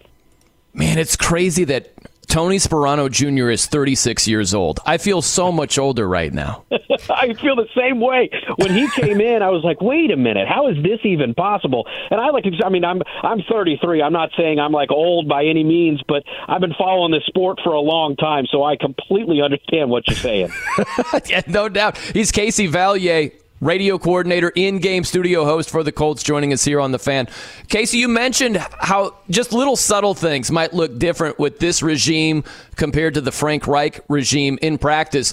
Uh, and it might be something real small, it might be football geeky, but what is something that has stood out to you where you're like, oh, that's interesting, that's different? Yeah, that's that's a really good question. Just because we we haven't seen a whole bunch of it, so honestly, all of it is new right now. So I can't just pinpoint one of the things, but I just feel like just the way that practice is kind of laid out at this point. Now, this is it's. I would I would go out on a limb and say this is probably not reminiscent of what it's going to look like when August rolls around, but it's just kind of getting everybody into it. It just seems I don't know. Part of, I mean, you want to talk about a little thing. The soundtrack's a lot different than what we heard with Frank Reich. I, I, it's like right now I heard four songs from when I was in high school. I was like, hey, I know this song. So I'm like, you know, I, I don't consider myself hip at all, but I'm like actually singing the songs while I'm standing out there. I was like, well, this is different. So just little things like that that I'm sure I'm going to learn as we get through it. But that's what, I mean, really, I'm just kind of I mean, we're all infatuated by watching Anthony Richardson run, run routes and throw throw the football. So you know, watching him throw a seven yard pass, like wow, did you see how fast that came out? So that's kind of what our eyes are on right now for sure. Casey, earlier this week or over the last couple of weeks, the Colts made a move to sign free agent tight end Kaden Smith, and it makes that tight end room that was already arguably one of the deepest in terms of personnel in there up to, I think, now seven tight ends as things stand right now. Uh, what type of competition is going to be like within that specific room over the next couple of months? Uh, I'm glad you brought that up because I actually was talking with uh, the voice of the Colts, Matt Taylor, this morning. You know, where it's very, very early. I know we probably shouldn't be having these conversations, but it's just what you do. You start trying to break down what that final, you know, when you make the 53, what it's going to look like, and you break it down by numbers. And at tight end, I was like, you know, you're probably going to have three guys active on game day but you probably are going to keep four just because of the depth that you have. And it's not only the depth that you have, you have a mixture of youth, but also guys that are experienced. I mean, one of the guys that nobody's talking about is Pharaoh Brown. He's in his seventh year in the NFL. He's played a lot of football, and he's kind of one of those guys that you just, they sign, and you didn't even think anything of it because you got like Jelani Woods coming back, Mo Alie-Cox Kylen Granson, Drew Ogletree had a great training camp last year. You add another guy who, Kaden Smith, I remember when he was coming out, he was a pretty thought of as a, a good mid round pick at the tight end spot who can actually come in and play. So he's got some skill there. It, it is a very deep room. I'm very interested to see. And with a new regime, you aren't exactly sure how they're going to be used. But when you watch what Philadelphia did, I mean, they play a lot of tight ends when Shane Steichen was the offensive coordinator, and they do it in different ways. So it'll be interesting to see kind of what his style of tight end rim looks like. You, you know that Jelani Woods is going to be the highlight. He's the guy who had probably he's he's probably gives you the most I don't know what the word is. He makes it. He makes defensive coordinators kind of stay up at night. He's probably one of those guys on this offense that does that. So you know it's going to be highlighted by him. But it's going to be very interesting to see what that number of of how many tight ends they keep, because as you said, it's a very full room. Casey, before you go, I got to know if you won the Indy 500, would you choose one percent, two percent, or whole milk, whole milk right Man, uh, putting me on the spot. I'd probably go with what Louis Meyer did and choose buttermilk, just so I can hear Donald Davidson say the word buttermilk. uh, no, actually, I, I'm a one percent at home, but when I grew up, I drank two percent. So either of those would probably be my choice. I would say 1% just because that's what we have in our fridge at home now. But that was just mainly for the kids. Just, I don't, I don't know. My, my wife does all the nutritional stuff. So she says 1%, that's what we buy. So probably 1% right now. There you go. Hey, man, Ch- Casey, thank you very much for the time, man. It was a lot of fun. Of and uh, hope you enjoyed the Indy 500 in the weekend. Oh, I will. It's always one of my favorite weekends. It's one of those things with being an Indiana person, I really relish this time because it's it's highlighted and, and it's one of my favorite moments. I've been going for years, so one of those things that I can't wait, that's for sure. But thanks for having me, guys. Casey, by the way, you were 21 years old, if I'm doing the math right, when Lynyrd Skynyrd uh, headline Carb Day. Yeah, just to, just to put, put, put your right. age back I mean, again in perspective there. I, I'm assuming that by the time they took the stage, I was probably like every other 21 year old. I probably wasn't remembering what was happening, but I knew it was a good show. Did you yell? I think for a comedic value, if you yelled, play some Skynyrd when Skynyrd is there, that would have been a great line. Right. You play some Skynyrd or, hey, play Freebird, and they might actually do it, you know? Yeah, right. Absolutely, man. We'll catch you soon, Casey. All right. Thanks, guys. Thank you. There he is, Casey Vallier, in game studio host for the Colts. That was a lot of fun. That was good. Yeah, right. Don't you, think that'd be a funny, goofy line at a Lynyrd Skynyrd concert where you just yell, "Play some Skynyrd"? I don't know. Maybe it's just my silly sense of humor. I don't. I feel like you're trying to incorporate a way to yell Slayer, but mix it in there with Lynyrd Skynyrd instead, with with that with that type of take. I'm gonna work play some Skynyrd into my general playbook going forward. I didn't know it would feel that good because you're right. Normally I'm yelling Slayer. I've never yelled play some Skynyrd until today. It's off the bucket list hey, got to start somewhere. Glad it happened here on the Fan Midday Show. Glad we're able to help you add another another tool to the utility belt there. Yes, you know what I thought of, Jimmy, was talking about the milk choice for the Indy 500. I had a flashback to Emerson Fittipaldi, who won the race, and he shunned the milk and reached for some orange juice. It's like he had an orchard or something like that. He had all these mm-hmm. oranges, and he and he shunned the milk. And I'll, I'll never forget my dad being like, "What is he doing?" Like he was upset about that happening. There's just certain things that you you, you don't mess with, right? And, yeah. and that, then that is near the top of the list of anyone's heart in this state. And I feel like if you went down the list of things like that in the sports world, it's it's probably near the tippy top as well. Man, it's tradition. You cannot no. shun tradition no. right there. A, a, bit of an odd tradition. I wonder how that started in the first place. I can't believe I haven't thought about that until now. But how did it become milk as the like celebratory drink? Because that's probably the last thing you would actually want in that moment. But it's tradition, you go along with it. But that's not like Gatorade or water. I've never been like, oh man, I was just sweating up a storm. I need some milk. I've never been like that one time in my life. And even if you happen to be in the camp where you're not a big milk person and you win the race, okay, that's fine. Then just pour it on yourself. Just just for for yeah. take, take, a quick little sip for the cameras and then just douse yourself with it. I got two things for you here. Number one the buttermilk tradition or the milk tradition started in 1936 with louis meyer in victory lane because his mother said it would refresh him on a hot day. Okay. The second part of this i have emerson fittipaldi i have the audio of him refusing the milk from 1993 if you want to hear that back yeah, I'd love to hear it. Here we go. No, I'm not having the milk, sir. Yeah, put that green on. Now there's a first. Emerson, you're not going to drink the milk. Well, I'm going to drink the orange juice. That's my producing, and I, am going to have this time orange juice. I produce orange juice. Oh, I love it because Jack Arute, I'm almost positive that was his voice. He was very nice, like, oh, Emerson, that's a little bit of a different uh, choice right there. He, He's trying to. Be, you sure you want to do that? Because they're to hate you. they are going to hate your guts if you do this. They're like, oh yeah, that's what I'm doing over here.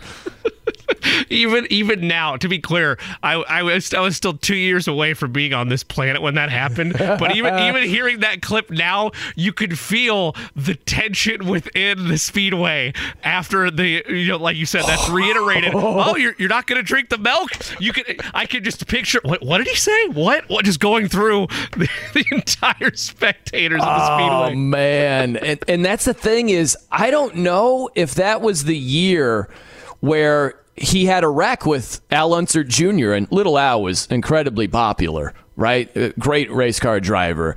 And uh, of course, the Unser name and all of that mixed with Indy. But I don't know if that was still the same race because Fittipaldi won it a couple of times. I don't, I don't know if he shunned the milk as he got into a wreck and he kept going, and little Al went into the wall. I don't know if he shunned the milk and got into a, a fender bender with Al Unser Jr. in the same race. That I don't know.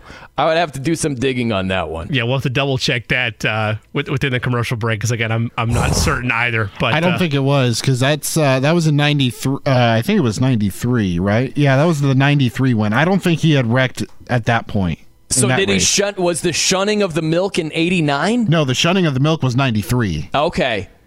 Yeah, I don't know which was which, so maybe. well, it's not good either way. Either he had a two for one combo platter the same year, or he spaced it out, like ticking everybody uh, off royally where uh, maybe you got in the Al Unser Jr. wreck one year and then the uh, shunning of the milk the next year. Yeah, that wasn't the Al Unser year because then uh, th- that race specific in '93 when he refused the milk. Uh, that's when he passed uh, Mansell. I can't remember his first name. I think maybe George Mansell uh, or Nigel. Nigel Mansell. He passed him like with like 16 laps or something to go off a restart, and then he took the checkered flag home, and then obviously refused the milk in victory lane. So I'm, I'm so curious here. Like uh, this is how my mind works. Sometimes it's it's a good thing. Sometimes it's it makes for horrible radio. You know, I just don't know which way it's going to go. But if he took the milk in '89, did he have a bad milk experience? And then he's like, "All right, '93. I just I can't do it again." You know, is that the way it went down? I mean, I like your logic there. Like that that sounds very plausible. If you do something once and then you're like, "Oh, that wasn't for me." you could make an argument that 4 years removed there you're like, "Well, like do I really have to do this again?" Yes, you do. Oh. You do. By the way, uh, shout out to my brother Bob uh, listed today. He sent me a little uh, newspaper clipping on the milk to build off of uh, what Eddie mentioned about Meyer doing the first time uh, milk in 1936. Drivers celebrated with milk intermittently until the 1950s when milk milk producers became official race sponsors. So and it go. was 1989 when Emerson Field Fittipaldi won his first Indianapolis 500 is mm-hmm. when Al Unser Jr. wrecked. There you go. Okay, and then you said the milk shunning was 93. Yes. Oh, oh, that would have been. It was funny, just that conversation you played with Jack Arute. That was funny as it is. But it would have been even funnier if he was like, oh, I had it in 89. Awful. Not doing that again. If he just went into great detail. yeah, he just has a minute for a monologue there, Victory Lane. I, listen, it it was not a great couple days for me after that. I've learned we're, we're going with orange juice today. That's the play. Man, oh man. By the way, Tony Sparano Jr., we were talking about him with Casey and his dad, um, Tony Sparano, head coach of the Dolphins, and always wore the sunglasses, you know? And, and that was bringing that back up I don't know if you guys know this, but he got into a, it was a fast food accident, really. He was 17 years old and he had grease from a deep fryer that was accidentally splashed into his eyes. And he his eyes were very um, you know, uh, sensitive to light and uh, they watered excessively. And that's why he was always wearing the sunglasses over there. I no idea.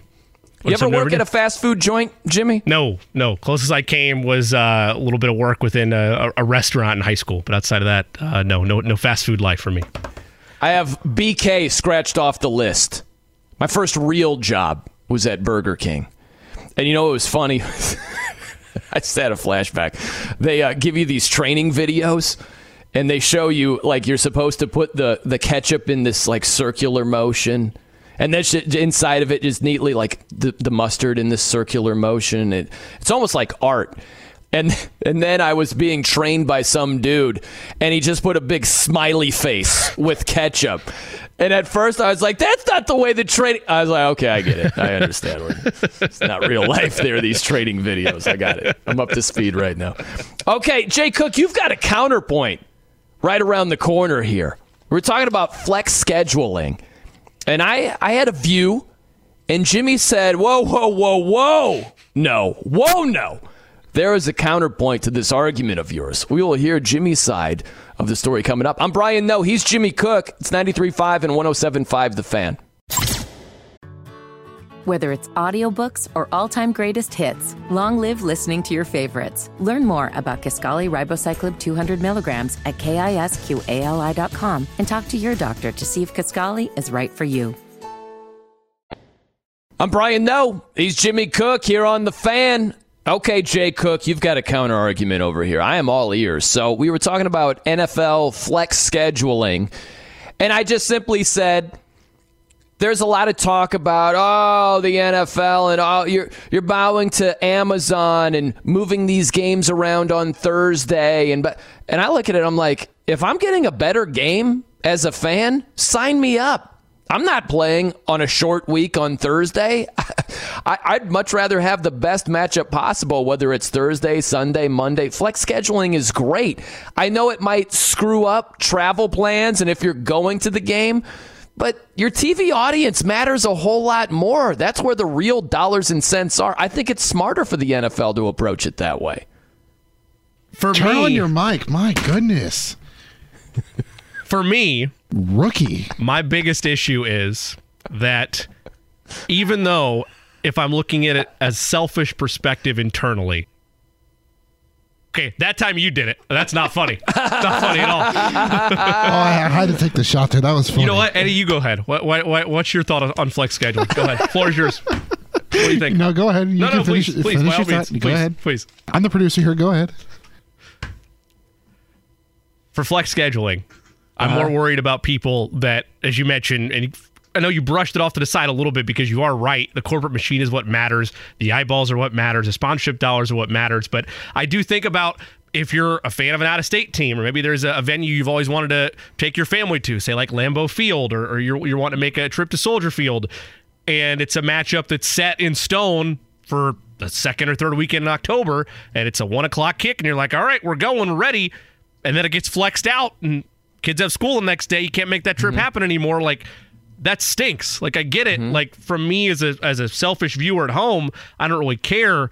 But the idea of being in that situation and having to adapt or change things on the fly is annoying and and, and feels like a greedy money grab, which is the NFL's mantra in general when you look at it from that perspective. See, you are negative Jay Cook on this one. I am positive Brian Noe is the way it works out here. Because I would look at it like this, Jimmy. And I hear what you're saying. I do. But it's not going to be perfect. It's not going to be ideal. And while there might be someone from uh, Topeka, Kansas, who books their ticket to go see the Steelers on Sunday night or whatever, and the game gets flexed to Thursday, and they're like, whoa, what's happening over? Some people will get screwed this way. But I think there's far more to gain than lose. Like, how many times are you going to see this really play out where someone's travel plans are going to be wrecked? It's going to happen from time to time. But how many times are the viewing public going to benefit from, hey, you know what? This matchup, it stinks now. There were some injuries. This team just hasn't played well. Their record's in the toilet. Let's get you a better game. Like we're going to win more times than not. So I don't know why it's only about the losses when it should be also about the wins as well. I don't disagree that again, I gave you two perspectives with that. Whereas my you know selfishness caring about what I'm seeing on a weekly basis on my television, yes, I'm I'm tired of seeing Thursday night games that have horrific endings like, you know, Colts Broncos from last season. And mm-hmm. really any Thursday night game that involved either one of those teams or any Thursday night game outside of the first or second of the season where you had Chiefs Chargers and it was a back and forth divisional matchup and it was really electric. And it's like, hey, maybe Thursday night games are going to be different this year. No, they were not. They were not different. So, on the one hand, again, from the viewer st- standpoint, I'm with you. Like, there's a large positive with that. Hopefully, now towards the back end of the season, instead of having to deal with Cardinals and Seahawks on a Thursday night, you could instead get Bills and Ravens, right? Like, Yeah. I like I, I hope that's something that comes of this. But yeah, I, I think that I can't fully gloss over the fact that, yeah, it stinks that there will be some that are impacted by this. And we know how the NFL is. I'm willing to give them a chance this year. But if they are as aggressive as we think they're going to be about it, it could be more of a commonplace move that displaces people that are wanting to be able to get out in front and get tickets ahead of time and, and be ready to have your flights set up and ready to go. I mean, it just it stinks. Like it doesn't impact me for the most part or you because we're sitting at home and oh yes, we got a great matchup now. What's the spread like tonight? But yeah, it does suck for those that are traveling. It really does. I think that, listen, uh, doing things at the last minute has its advantages. I, what's the the furthest out you've booked a trip? Really? Because I, I don't book trips like well in advance.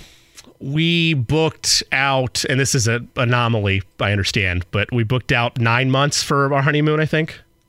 That's pretty. That's pretty far out, I man. think. How about how about this? A better way to say it, because I get that. That's life, and you got to arrange it. and You got to plan. Right. How about for a sporting event? Because I've been to almost every NFL stadium. I'm trying to get a couple more scratched off the list, and I'll have everything completed. So Ooh, I've what do you gone have to a left? lot of games, a lot of different areas, and I don't book it well in advance at all.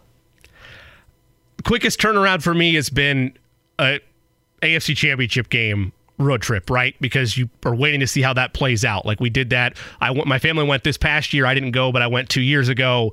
And it's like, okay, right after the divisional round goes final, I want to get those tickets because they're gonna tend to skyrocket. At least that's been the trend with a big game like that, where there's a trip to the Super Bowl on the line. For a regular season game, I don't know. There's been some cases where, yeah, it's been done over the summer. Like we went to Colts Chiefs three years ago, uh, and I can't remember when we booked those, but that was probably done in like July or August for an October game. So, yeah, probably about three months. But I am with you. And this is where my point, I get it, is a little hypocritical. The same thing is said about the NBA and resting stars. Yeah. And my argument there, particularly if you are like a local Pacers fan, but you have a son that's a fan of uh, of Steph Curry or, or LeBron James or whoever, and they sit out. Well, then my argument there is if you're in town and there's no flight or hotel costs to worry about, you should wait until about game time or day before of the game before you make that purchase because you just don't know with the uncertainty. It's a little different for me with the NFL when you don't see stars rest all the time and this isn't really a load management thing. This is a NFL wants more bang for its revenue dollars on these Thursday night games that have been a joke for really the better part of the last 10 years. Very rarely do you see high level week after week consistent Thursday night games. By the way, which is worse as a fan? Is it the NBA load management that gets you? You go to a game and the stars are just resting. Or would it be you book your trip for a uh, I don't know, an NFL stadium Thursday night game and it gets flexed. What is it? 28 days? Like there's 28 days advance notice, but you book your trip a little about a month, a little more than that in advance. Which is worse? You go there and it's like, "Oh, I'm not seeing the game at all," or "Oh, I'm here and the Stars aren't playing." For me, it's the NFL yeah. side of that coin because also there's been a longer sample size here to where I'm used to that kind of thing as an NBA fan. Like it's almost commonplace at this point where you have to really count it out. Okay, they had a back to back here. All right, then a couple days off. Okay, this this could definitely be a rest day. Like you're you're almost used to it at this point. To where with flex scheduling, even though in theory it's not a new concept, you've seen it all the time with with Sunday night primetime games. That would be more annoying to me because of all the other logistics that are at, at play with a hotel, with a flight potentially, and all that other stuff. You know, this is why I like doing a show with you because we can look at things a little bit differently. I would think that it's worse for Thursday night specifically. If it's a 28 day window, you got to have advance notice. I would look at myself more if I booked my tickets in advance of that and the game got flexed out. I'd be like, that's on me. I really would. But if it's the NBA thing and I go to a game and I know load management happens, I know that. But I don't have any advance notice. I don't know that well in advance that they're not going to play. I would be more ticked off about the NBA and load management. I would say that at this point, though, and because we talk about it every year, like at least three straight years now, in this market specifically, we've at some point talked about a star not playing against the Pacers or a star not playing on a particular road trip to the point that I almost have grown cynical to it where it's like, we should almost expect it at this point. Like, why would you mm-hmm. want to buy tickets anything further out than either a day before or on game day because of the risk that, hey, yeah, Sorry, Billy. LeBron's sitting out tonight. I apologize. but hey, the, the, good news is Austin Reaves out there. So, like, yeah, at, at this point, you're used to it to a fact where you should be properly prepared. Yeah, yeah, no doubt. All right, coming up next, a couple of strategic moves. Don't confuse it with something else. I'm Brian Noe. He's Jimmy Cook. It's 93.5 and 107.5 The Fan. Whether it's audiobooks or all-time greatest hits, long live listening to your favorites. Learn more about Kisqali Ribociclib 200 milligrams at kisqali.com and talk to your doctor to see if Kisqali is right for you. I'm Brian Noe. He's Jimmy Cook here on The Fan. You know, Jimmy, you were talking about the that Colts Broncos game from last year. I was at that game. Really? I was at the I'm game. Sorry. I'm sorry. Ooh, don't, don't, be sorry at all because I had the under. I had the under for the game. I had the under for team totals. It was glorious. I loved that game. oh man. Well, at least if you're if you're gonna have to go through that, at least you had your feet up for most of that game. That's confident that the bankroll was gonna look a little bit sweeter by the end of that one.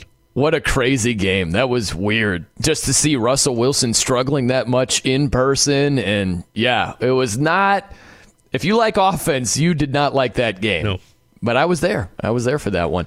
Um, I want to get your opinion on this because there are a couple of things that have happened uh, recently that I think are just strategic moves. And uh, some might say this is a bit cynical. I think this is exactly what's happening. So it involves Ja Morant and also LeBron James. So Ja Morant had a cryptic post on Instagram, and they had to do a wellness check. They had to do a welfare check. There were officers that went to his home because he posted on Instagram. It um it was just it was like four different pictures, and it just said "Love you, ma. Love you, pops." You the greatest baby girl. Love you as far as his daughter goes. And the last one was bye. And it was just like, what what's happening over here? Ja Morant, he had a, a second video where he was showing a gun. And so he's in line to get suspended for a lot of games. And so this was his Instagram story. And uh, there are a lot of people are like, is Ja okay? Is Ja all right? Is everything okay? I hope everything's fine. I do. But I think, Jimmy, I think this is a strategic move to shift the focus. This is exactly what LeBron did a couple of nights ago. He gets swept out of the Western Conference Finals.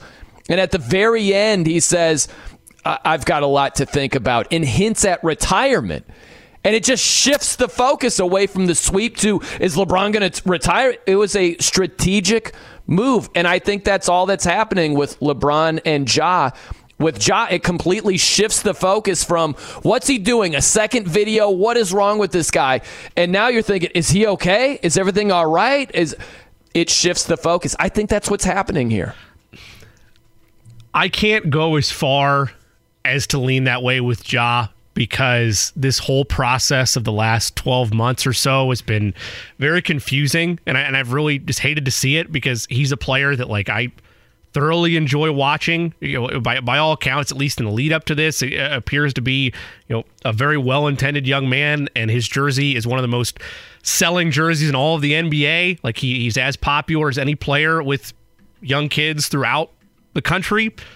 So I don't I have a hard time painting it that way that it was strategic as much as like I really do think he's going through a tough time right now across the board and and mental health is a very serious thing. Mm-hmm. So I I can't go that path with him because this whole thing stinks and is scary and I, and I wish him well and I hope that what throughout whatever it is that he's dealing with that he's able to come out on the other side and and figure it out. With LeBron though, a, a totally different scenario in terms of what was at stake or what was happening, right? Like with mm-hmm. with Ja, it very well could be a human being's life potentially at stake when you're reading into those cryptic messages and and just in general what has been around him the last couple of months. With LeBron, I'm much more willing to buy strategic shifts the entire narrative because it did. It's no longer about the fact that they got swept. He yeah. got swept for only the third time in his entire career and what are the Lakers going to look like next offseason from like a really negative tone? It then shifts it away on top of the fact that the headlines went from Denver going to their first finals ever, and that should have been the story instead, to that being half of the story. And once they got done, the required amount needed to give Denver coverage of it was LeBron's now forcing his hand here. And how are the Lakers going to make changes this offseason? Is this really it for him? Is he hanging it up? So, I, again, I can't fully get on board with the Ja idea that that was fully strategic. Uh-huh. I can get on board though with LeBron James oh. because he is a seasoned veteran. This is this is year 20 that just finished up for him. He knows how to manipulate the media. Oh, there's and no I doubt. I don't I don't fault him for there's it. There's no the doubt way, with LeBron because I would I would do the same thing. Like I, I would absolutely do the same thing in terms of trying to manipulate and pull yeah. the media puppet string wise if I knew I had that kind of power. But that's the thing. Everybody's fallen for this. This was the question for LeBron at the end of his press conference. They got swept. They lost game four against Denver. This was the question. How would you evaluate the season that you had? Okay, so he goes on for you know a little more than a minute, and at the end of it, he just volunteers this. I don't know. I don't know. I got a lot to think about, to be honest. I got a lot to think about, to be honest, and um, just for me personally, going going forward with the game of basketball, Got a lot to think about. Appreciate it. And then, just to clarify with Dave McMenamin from ESPN, oh, yeah, it's specifically about will I retire or not. There is zero doubt that is all strategic and just classic misdirection, shifting the focus away from getting swept and shifting it right to will he retire or not. And he gets some more attention, which LeBron likes a lot. Not automatically a bad thing, but he likes the limelight. There is zero doubt that's all strategy. I hope that's what's happening with Ja, and that's my sense. To your point, Jimmy, if it involves anything in terms of mental health, and I know he's in a dark place right now, so I'm not going to sit here and say 100% that's absolutely what it is. If he's going through something difficult and he just has a low moment, I understand that. My whole thing is he doesn't post like this. You know what I mean? Like, Ja is very much like a one, two word type guy.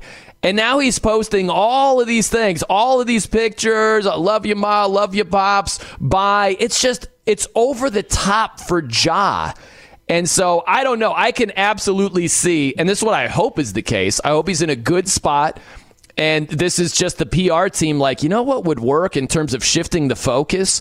Is if you just throw out a cryptic tweet and everybody wonders if you're okay, and all of a sudden it, it moves away from you doing something stupid again for the second straight time. And it's just like, is Ja all right? If that was a strategic move, it was well played. I hope that's what's happening here. See, and I don't know, I don't know what type of person this makes me, but like mental health is not something that you use as a marketing ploy. That I makes me totally think less of you, you. as Yes. as as a person. Yeah, if that that's would what be happened. low. So Yes. so so on the one hand, while like from his overall standpoint, it'd probably be better off in terms of oh okay that was a marketing move. Like it, I'm glad he's doing okay. Like that's one takeaway from it. My larger takeaway from it would be you know how many people are consuming stuff in today's social media day and age. You know how many people are going through struggles through their day to day. For yeah. you to use that as a PR Yes. move makes me think far worse of this situation than I would have had it just been a, a truly authentic while he's really going through some stuff. Very well said. That's true. If this is indeed the case, Right. where it is more of a PR strategic misdirection move, That's gross. Like that's, that's, a low move. That's a low card to play for sure. Yeah. No, you're right about that. That's a very good point by you. All right, coming up next, we got changes happening all over the place. Which do you like? Which do you dislike? I'm Brian Noe. He's Jimmy Cook. It's 93.5 and 107.5 The Fan. Whether it's audiobooks or all-time greatest hits, long live listening to your favorites. Learn more about Kisqali Ribociclib 200 milligrams at kisqali.com and talk to your doctor to see if Kisqali is right for you. I'm Brian Noe. He's Jimmy Cook here on the fan. Man, I got Nutrigrain bar wedged in my esophagus right there. Good lord. They say stay away from peanuts when you're doing a show, you know, Ed, um, Jimmy there, but uh, I would add Nutrigrain bars to the list right there. yeah, I feel like anything with a lot of crumbs or, or a lot of action like that where you're worried about it getting in the in the windpipe. I'm right there with you. Yeah. Stay away. Maybe cashews also. You know, it's one of the Dane Five go-to snacks. You always got to chop go. nuts. Yeah. Stay away from chopped nuts during a show as well. Hey, we'll have Conor Daly. He'll be on with us at 2.30. Ed Carpenter Racing IndyCar driver. Some more Indy 500 talk as we go on throughout the day here. How about this, Jimmy? We've got a lot of changes in the NFL. Rule changes, things being approved, all this. We'll go a little thumbs up, thumbs down here. What do you think about kickoffs getting spotted at the 25 yard line? If you call for a fair catch on a kickoff, it's going to be spotted at the 25 instead of the 20. Another incentive to not return it, you know, not have concussions and, and big collisions. I, I go thumbs down. I just feel like the NFL, they say this in a relationship. You break up for half the time that you're together. And that's what I feel the NFL is doing with the kickoff. They're just taking steps and steps each year while they're slowly breaking up with it, and they're going to be broken up in the not too distant future, is how I feel about it. I'm also thumbs down. I'm going to borrow a page of my favorite coach out there right now, the great Andy Reid, which was he was asked about this yesterday. And he said, you know, I mean, you keep taking things away and taking things away, and eventually you're on a path. He was obviously kidding here towards flag football. Like like the, Yeah. the- either. I'd rather them rip the band-aid off and be like, all right, kickoffs are done. Like I would still be upset about it, but like I feel like we keep just inching as close as we can to that line to the point where they're like, yeah, we're just gonna give you the ball at the 20. Like that's not an insane take to think that at some point in time safety is going to become such a concern for the NFL, and it should be to some extent. But these whole little modifications and everything's and slowly picking apart, I, I don't like it. I'd, I'd rather it just happen all at once rather than continue to just slowly chop away at what a kickoff is in the NFL. It almost feels like being a kid and you're being punished. Like things are being taken away slowly. You might have done something wrong, and it's like, okay, you're grounded for a week. And then it's like, and, and you can't play video games. You know, it's just like stuff keeps adding on to it. And you're like, oh no, I, w- I would have been better if I heard all this immediately. But we didn't do anything wrong with the kickoffs. It's just, it's a safety thing. But I'm with you where initially it was, it moved up five yards from where you were kicking off from. So you get more touchbacks that way. Now, with the kind of like pooch kicks where they try to pin you down there, now that incentive is changed because you get the ball to 25. I don't like it. I think we're headed toward a clear breakup where there are no more kickoffs, Jimmy, or I think it could be like the XFL. And I don't know how you explain that exactly, but the kickoff team, they are well downfield. I don't know which yard line it is. Say it's like the 30 yard line. That's where the kickoff team is. So the kicker, he kicks off from the 30, and the kickoff team is spotted at, I'll, we'll just say like the other 30. I don't know the exact yard line. And the receiving team is five yards away from that. So you're just five yards apart, the kickoff team from the kickoff receiving team. So you don't get those enormous collisions. I could see the NFL doing something like that, where you still get the element of the kickoff, but you don't have the big time impact um, collisions and concussions. I could see that happening in the NFL.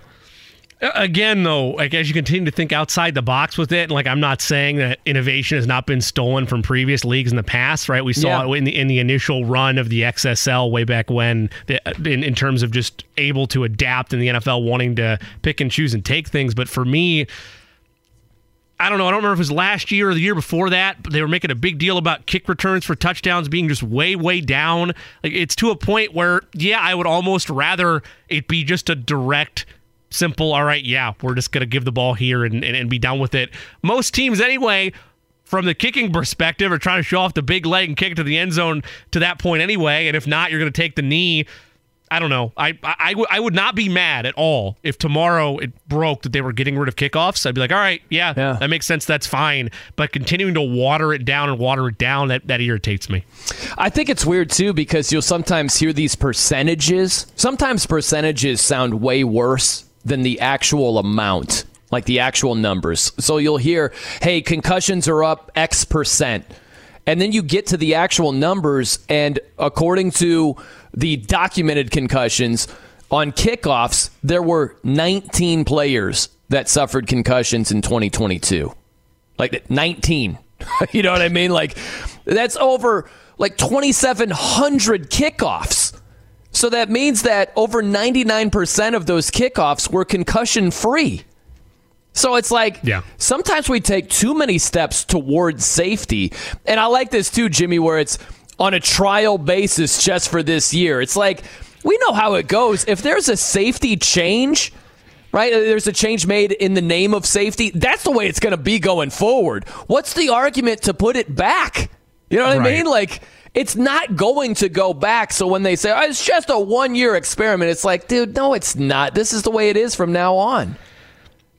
Again, I, I don't need the, the one year trial to try to butter me up to make me think change isn't happening. Like I think I think you'd be much better off just ripping the band-aid off and rolling through with okay, these are the changes we want to get. I, I guess I get it to an extent the phrasing of one year trial period because there's no minor league system, and there shouldn't be, but there's no minor league system for the NFL to test things out. Like with baseball, you have a one year trial period, right, in, in AAA or single A a- as they modify things and work it through their system before they make big changes. The NFL, you can color code it however you want to in terms of what this means for a one year trial. But yeah, you're exactly right. In reality, it's a change. It's just worded that way so people don't lose their minds like, oh, Yeah. what do you do with my kickoffs? Yeah. I love that part of the game. It, yeah, I don't buy it. Would- Wouldn't that be good if it worked in life like that? Where it was like, you know, just a one year experiment. I'm going to watch Thursday night, Sunday night, Monday night football, eh, you know, every single week. You know, just a one year experiment, just a one year trial. You know, this. like, you know what I mean? Like, wouldn't that be great if it worked like that? Just a one year trial. I'm not going to take the trash out this year. You know, they're just, they're just trying it for one year. It's it's not the way it's going to be all the time. You know, I, I wish we could kind of shoehorn things in life that way. It doesn't work the same way. At that point, I feel like you're trying to navigate through with conversations with significant others in terms of no, no, no, no, babe. It's just it's just a just a one year trial period. We're just we're just feeling out. Just want to see how things go. Just a one year trial if we're doing a you know weekday show over. Just one year trial. I'm not going to work Fridays. Just, just trying it out for a year. That's all. It's not the way it's going to be going forward. Or I've got a conspiracy theory on this. Oh, yeah. I don't think this is pertaining to safety for players. I think they want to see more offense, and I think this is a ploy to get more offense and more scoring by eliminating returns. Because, like, if you get a late in the game, and how many teams, like you talked about earlier, are pooch kicking it or trying to get mm-hmm. pin the return man like at the one or two yard line. Next thing you know, they're bringing it out from like the. The, they start to drive on like the 18. Now they have the automatic fair catcher at the 25 yard line, mm-hmm. and now you only need what 35 yards to get into field goal range. So that's what possibly two plays, even one play. So my thinking here is that it's a trial run because they want to see a if it's effective with injuries possibly, and b does this lead to more scoring because that's what everyone wants to see. They don't want to see kickoff returns; they want to see scoring. And I think by eliminating the return, you're going to get more scoring. I like a good conspiracy theory, Eddie, but the only thing that I would go against you on is if we were seeing teams consistently getting pinned down in their own territory and it hurt scoring, I- would get that. Um, if it, it, I think that most of these teams, the way it is right now, they're starting off relatively similar. You know, you're ta- I would ballpark it probably between the 20 and the 30 yard line. Some I don't know Yeah. what the exact average would be. Somewhere around there. So I don't think it dramatically hurts offense. I do buy it where this is they're trying to get the numbers down in terms of concussions and percentages and they're always very very um, focused on that. I do buy the reasoning. I like the conspiracy theory. I do. But it's just like if we were seeing like long returns and it was cutting down from seeing Mahomes do it himself, you know, or you were seeing teams pinned down in their own territory, they're starting at their own seven, or if you saw that consistently, I would buy it. But you don't see that consistently, so I do, I do think they're telling you the truth on this one. I will say to part of Eddie's point, though, I, I don't need to see Skyy Moore back there. Get Pat Mahomes back Nope. on the field as, as quickly Yeah. as possible, and Well, then ride. why not just say no kickoffs? We're starting I'm at the yeah, 25. Again, like I said, I'd rather them do that. I would rather it just be a clear and honest assessment instead of dancing around it. Like because it is like it- it's almost inevitable. Like we've seen this year after year after year, or maybe every two or three years. There's some modification to it to a point where it's like, okay, you've changed it so much to a point that we're not seeing as many returns as we used to. It's much harder to be able to take one to the house. Fine. I'd rather just see the offense quicker. Just call a fair catch or start at the 25. That's fine. Let's go. Okay, so if you had one of two options, would you just say the heck with it, start at the 25, or would you accept this one year trial basis where there are fair catches on kickoffs and you go back to the 25? I'd rather just be the kickoff because you and I both know that two years from now we're gonna get we're gonna try no kickoffs for a year. We're just gonna see see gonna how see- it feels. Yeah, it's not the new rule change. It's just an experiment for a year. I think it's also kind of ridiculous that it's the 25 yard line. Like Justin Reid can go out there and kick it through the end zone. Like you can find almost anybody to kick it within the 25. And if you're kicking it near the 20, most of the times the guys are going to take it out. Well, that's the other part of this is uh, how does this change the the the process? Do any teams try to pooch it around like the 15? you know what I mean? Like kick it real high and and dare you? I I, I think you're just going to see teams more times than not just boot it through the back of the end zone. And just say the heck with it. How about these other changes? Flex scheduling. We talked about this a little bit earlier.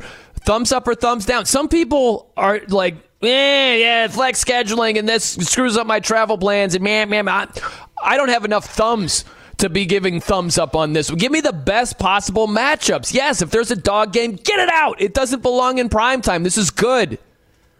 I'm going to go again. I'm going to go thumbs up if I'm being the selfish viewer but I do understand the what was it you went man man I understand the griping people that might be upset because they're trying to find the perfect matchup or, or, take their family to their first NFL game or hit up a historic venue. Like I, I get all of those checkpoints. I feel for them but more often than not that's not impacting me. So I am going to end up going into your selfish camp and give the thumbs up because I don't want to watch again like I mentioned Cardinals and whoever Cardinals Seahawks or Cardinals Broncos on a Thursday night. I'm fine. Yeah, I, and the emergency third quarterback. This is something that else that was approved. This is a great change. You just go back to the NFC Championship game. This is the 49ers rule. Brock Purdy gets hurt, Josh Johnson gets hurt, and then all of a sudden Christian McCaffrey is trying to play quarterback. You know what I mean? Yeah. so you have an emergency third quarterback. It doesn't take a roster spot for your game day lineup. So you actually have a quarterback playing quarterback in those situations. This is a no brainer. I think it's a great rule because you're saving teams from themselves. And here's why you could always carry a third quarterback with roster construction, but many teams didn't want to do it because of that very reason it takes up a roster spot. So the yep. fact that you're saving teams from themselves, even though I don't know. That's very hard to map out if it would have saved the 49ers in that particular instance in the NFC Championship game with how that game was going. It definitely would have given them a little bit better of a pulse than having Christian McCaffrey or or or uh, or um uh Kittle asking Purdy if he can throw left-handed. can you throw it lefty, Purdy? Come on. By the way, that's that's a guy in Kittle that I get it. He's so hungry to get back to the Super Bowl. You saw him on the sidelines after the Chiefs got him. Vengeance in his tone. I will be back. And there's a certain level of panic at that point in time when you realize, even though you still have two quarters left to play, there's no hope. So what do we do? Brock, you can throw left, right? You got this. We're good. I, I feel for him in that regard again, I don't know how much it would have changed that game, but it gives a little bit more hope to, to poor Kittle and the Niners. Yeah, this was um, this is uh, what he was saying on the. Uh, you're talking about the New Heights podcast and um, mm-hmm. You know what his conversation with George Kittle there. Uh, this is what uh, this is how uh, Purdy was explaining it. Did he actually come up to you in the uh, NFC Championship game and ask you if you could throw left-handed? Dude, he wanted to win. He was like, "Dude, throw with your left hand," and I'm like, "I can't." Have you learned to throw lefty this offseason? What? You've been, you've been throwing in the backyard? Yeah, man. I was telling all the guys, we just got back today for phase one of OTAs and just throwing the ball lefty. Just Can't let this happen again. Got to be ready for anything at this point. Okay. Now, a couple of things here, Jay Cook. Uh, I love that Kittle was like, just throw it lefty. It's got to be better than Christian McCaffrey. Let's just get out there. It can't be any worse than him. Good Lord. I, I think that's hilarious. Yep. And then Purdy, I get it. He's got some downtime, just had elbow surgery. And I halfway give him credit for trying to throw lefty, but what are we doing here? Like, this is Paul Bunyan type hype. I feel like Purdy can do no wrong. I just, I couldn't roll my eyes anymore. Like, oh gosh, look out for Purdy throwing lefty this year. What are we doing? The only issue that I have with any of that is there is a fair chance, or at least a possibility, that Brock Purdy won't even be the starter this year. Yeah. So, like, so he, he's enjoying it. Like, he's, he's, absolutely soaking in everything of this opportunity in terms of the limelight. I don't want to go as far as to say 15 minutes of fame because he, he proved that he belongs in the NFL. Like I, I can never take that away from him, nor I really want to take that away from him. My only knock during that run was I would argue you could put, say, eh, I don't know, let's go local here, Sam Ehlinger in that backfield, and they probably would have looked just as efficient because of how high velocity, high level that offense is.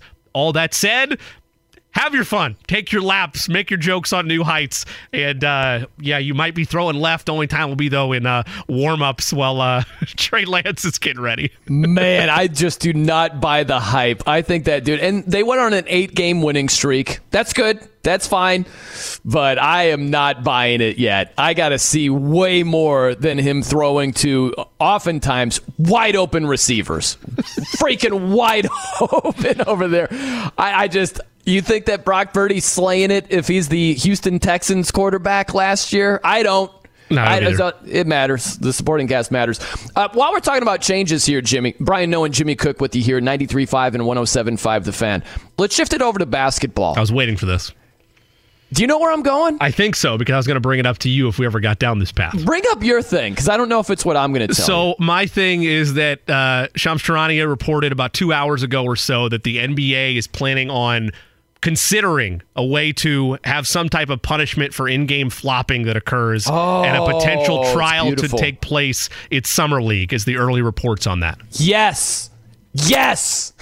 Absolutely. Thumbs up galore because look, it's hard. I get it. It is really hard to not fall for it. But those times where you as an official clearly know that this was a flop all day long, those players should get punished for it. We got to cut down on this. Here's what I'm worried about. There are some instances where if you slow it down on replay, or sometimes even when you see it full speed, you know it's a flop. Mm-hmm. LeBron has shown us that. Jokic has shown us that. Yep.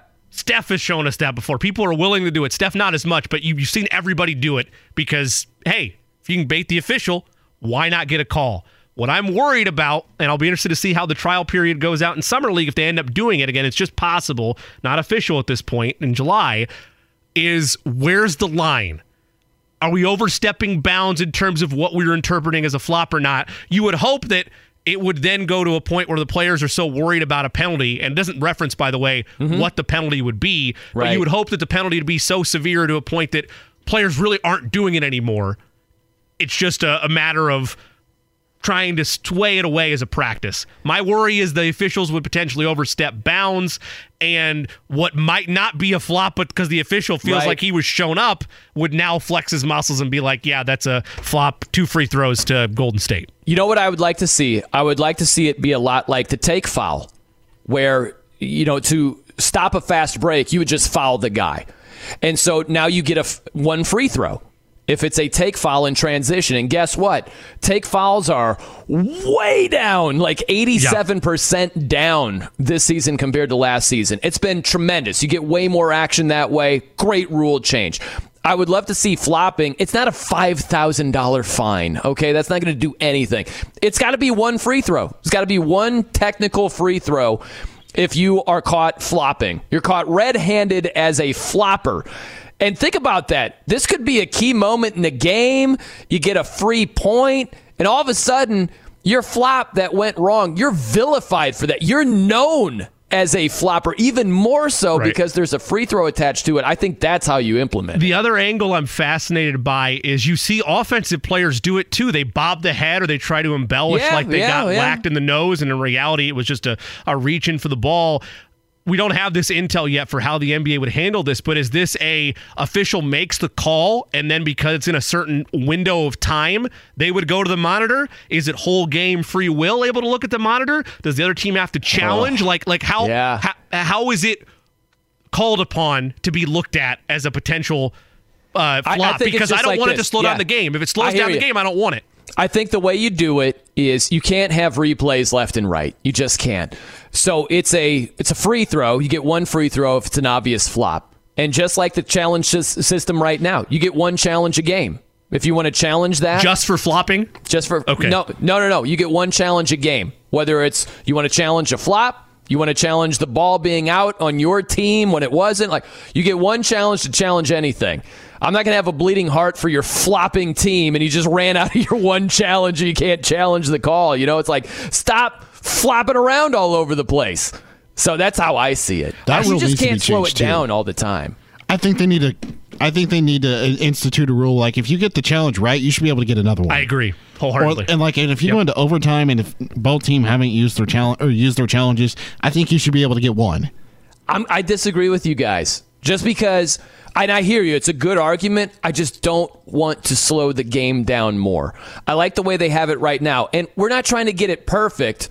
We're just trying to get it better. I like the strategy of, I got to save this challenge. If you are right, you're going to see a challenge in the first quarter. It's like, well, cool. I get an extra challenge if I'm right, and I know I'm right right now. So you're going to be almost guaranteed a couple of challenges per game. I think it slows it down too much. I would be willing to sacrifice that because so often, like, of course, you'd have a, you'd have coaches that might roll the dice. They joke about it on the broadcast, right? Oh, that that was too close. You don't want to use that challenge this early. I do like that strategy aspect of it, but if it's a blatant missed call because we talk about it. Oh, well, you mm-hmm. could have made up for it earlier in the game. It doesn't all come down to that last shot. Well, that's fine, but that's the same philosophy that we live by.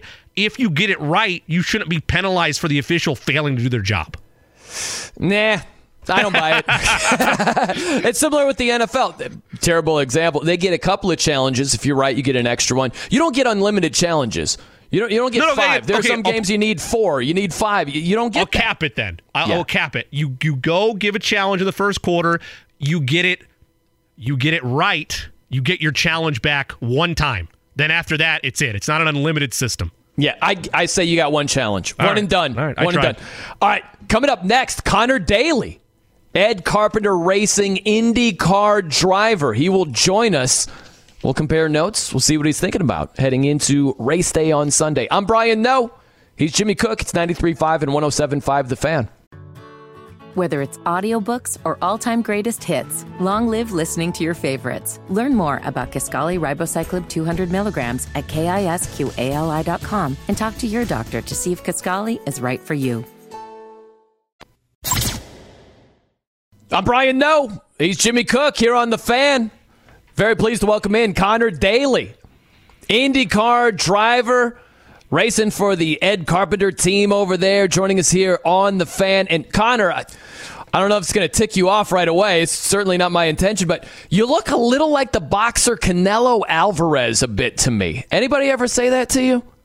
I, I, he's very rich and successful, so I, I, I, I, respect that, and I've, I've heard it before. Um, and you know what? Good for us, I guess, as uh, twins. That's right, man. Guys are good-looking dudes over here. Do you have a left hook like Canelo for your post-race career? Oh man, I doubt it. That guy's uh, that guy's built like something fierce. So I, I don't think I have the same um, the same build. But uh, you know what? If if if if someone wants to pay me a hundred million dollars a night to fight or whatever, maybe I'll take it up as a career. Man, yeah, right. That wouldn't be a, a bad second act right there. How's everything Yeah. going so far, leading up to the race? You pleased with where you're at? As you know, your car, your setup, your crew, everything. Do you feel like you're on point for Sunday? Yeah, man, we're feeling really good. We've had a we've had a solid month. Um, qualifying didn't go quite as well as we were hoping for, but um, it's kind of this place has uh, so, some interesting things to it, and sometimes.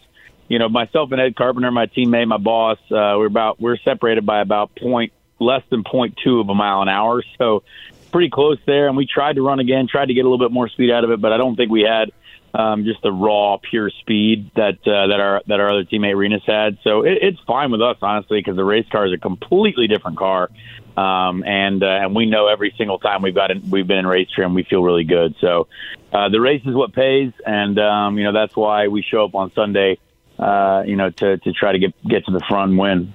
Conor, with how much time is spent preparing for this race, what's the team's overall goals and objectives and your overall approach to Carb Day tomorrow? Well, honestly, there's a lot of practice time for this event, but there's always more to do. So we have, you know, a few different things that we want to try. Uh, there's we have a wider range of uh, of aerodynamics uh, aerodynamic settings we can run this year. So uh, we want to make sure we're we're aware of what each uh, level of the, of those uh, you know of those trims and those uh, downforce settings feel like uh, for race day because basically you know, you get a lot of puzzle pieces through this month. You get a lot of uh, little things and and little bits of information. And your goal for race day is basically just put all the best stuff together and make it uh, you know make it make it go as fast as possible and make it feel as good as possible after all that you've tried during the month. So it's uh, you know it's it's a real science it's a real science project for for myself and my engineer and the teams, um, and we just hope we do it better than everyone else. He's IndyCar driver Conor Daly joining us here on the fan. I find that really interesting, Conor, where your teammate Ed Carpenter is also your boss. So, what kind of understanding or arrangement do you guys have on the track if you've got a chance to pass him and, and win the Indy 500, do you feel obligated to push him while he's the boss? How do you guys break it down exactly?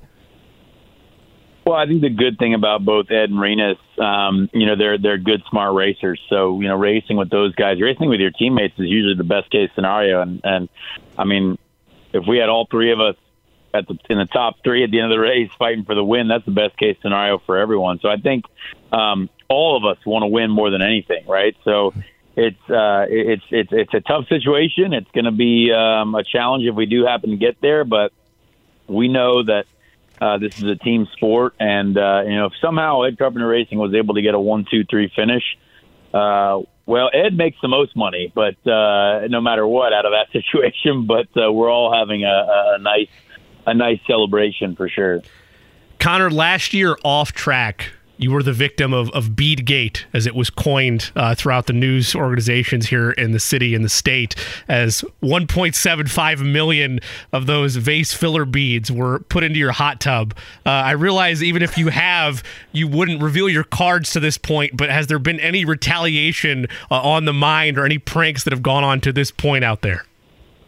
Honestly, it's been pretty quiet. I think everyone this month has been next level busy, uh, which is good. It means the event is, uh, you know, at a very very high level, like like always. But it it, it feels even um, even more just massive and, and, and, and busy this year. So that's good. I think everyone's been kind of calm on the uh, on the um, uh, the, the attacks or the uh, the the the disaster um, activities. There's been a couple things that haven't been publicized as much. Like I saw Tony Kanaan's golf cart was wrapped in saran wrap, and Scott McLaughlin's scooter was wrapped in saran wrap. Um, so someone's been up to something. Um, and obviously, there's been a couple scooters that have been altered. Um, but uh, yeah, a few small things, but nothing quite as major as the hot tub debacle last year, uh, which is probably good for everyone's sanity. You were diagnosed with type 1 diabetes at age 14. And I'm just curious when the race rolls around on Sunday, is there anything that you have to do that's special to get through a wet race? And, you know, when you're sweating up a storm and it might be a little bit different than someone that doesn't have that. Is there anything that you have to do specifically? Yeah, I mean, life becomes a little bit more challenging than I would say everyone else that doesn't have type 1 diabetes. But, uh, you know, it's something that I'm so used to now. It obviously doesn't go away any day of the week. So, uh, you know, I've been racing for so many years with it now um, that it's uh, but but it's also um, a pretty straightforward situation. You know, what goes in has to be, you know, what goes into your body has to be managed, and and uh, and if you don't put anything in it, well, uh, that's also you know a different result as well. So. Uh, I have a pretty strict regimen that I stick to. I can monitor my blood sugar at all the times as well. Um, so it's never caused an issue for me, thankfully. And, you know, we have drink bottles in the car as well. Uh, everyone does hopefully they work. Um, but uh, but if not, you know, I, I make sure that my preparation is always the same, always very uh, very just uh, one thing after another. Make sure that you've got enough of what you need. My team helps me out as well to make sure that I've got what I need right before I get in the car, and then we just go racing. Conor Daly of Ed Carpenter Racing here with us on the fan in the 20 car. He'll get set for his 10th Indianapolis 500 start. Another change for you guys or, or something different among your pit crew, former offensive lineman Ben Braden is going to be in charge of uh, plugging in the fuel line, make sure it, it's steady and ready to roll for those pit stops. Uh, I know that he's had some conversations in general with Ed Carpenter, with you as a whole. What went into that process, and is Ben ready to go for Sunday? Yeah, man, Ben's been awesome. We've we've trained at the gym with Ben uh, for for a few years now, um, as uh, as he was trying to you know be you know be more and more involved in the NFL. Um, but uh, we we kind of Ed, I guess, asked him to come in and, and see what he thought about it, about working with the team. And boy, the guy's done an amazing job. Uh, you know, meshing with the team, and uh, he's been my fueler all year long, and he's done a great job. I mean, the more and more experience he gets, the better he gets. Um, and uh, you know that's, and he's also the biggest dude in the paddock. So there's uh, there's no one that's going to mess with him or mess with our group if there happens to be a throwdown at any point. Um, and he's also pretty good at uh, at manhandling that fuel that fuel rig.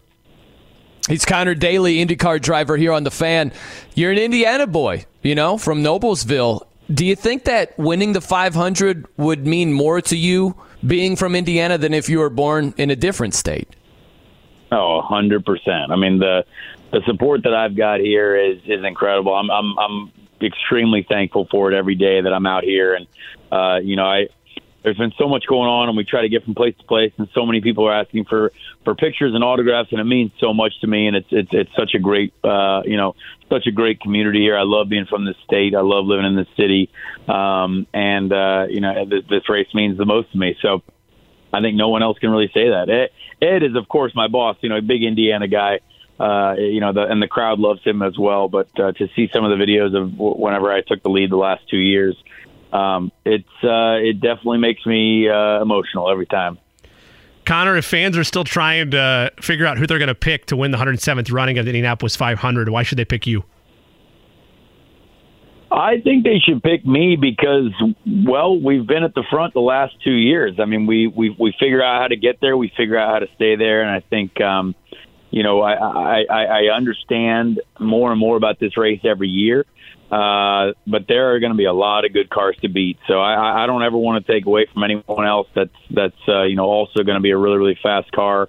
Uh, you know the Ganassi cars are going to be tough to beat. The guys at the front, Dixon and Palou, and uh, even Marcus Ericsson as well.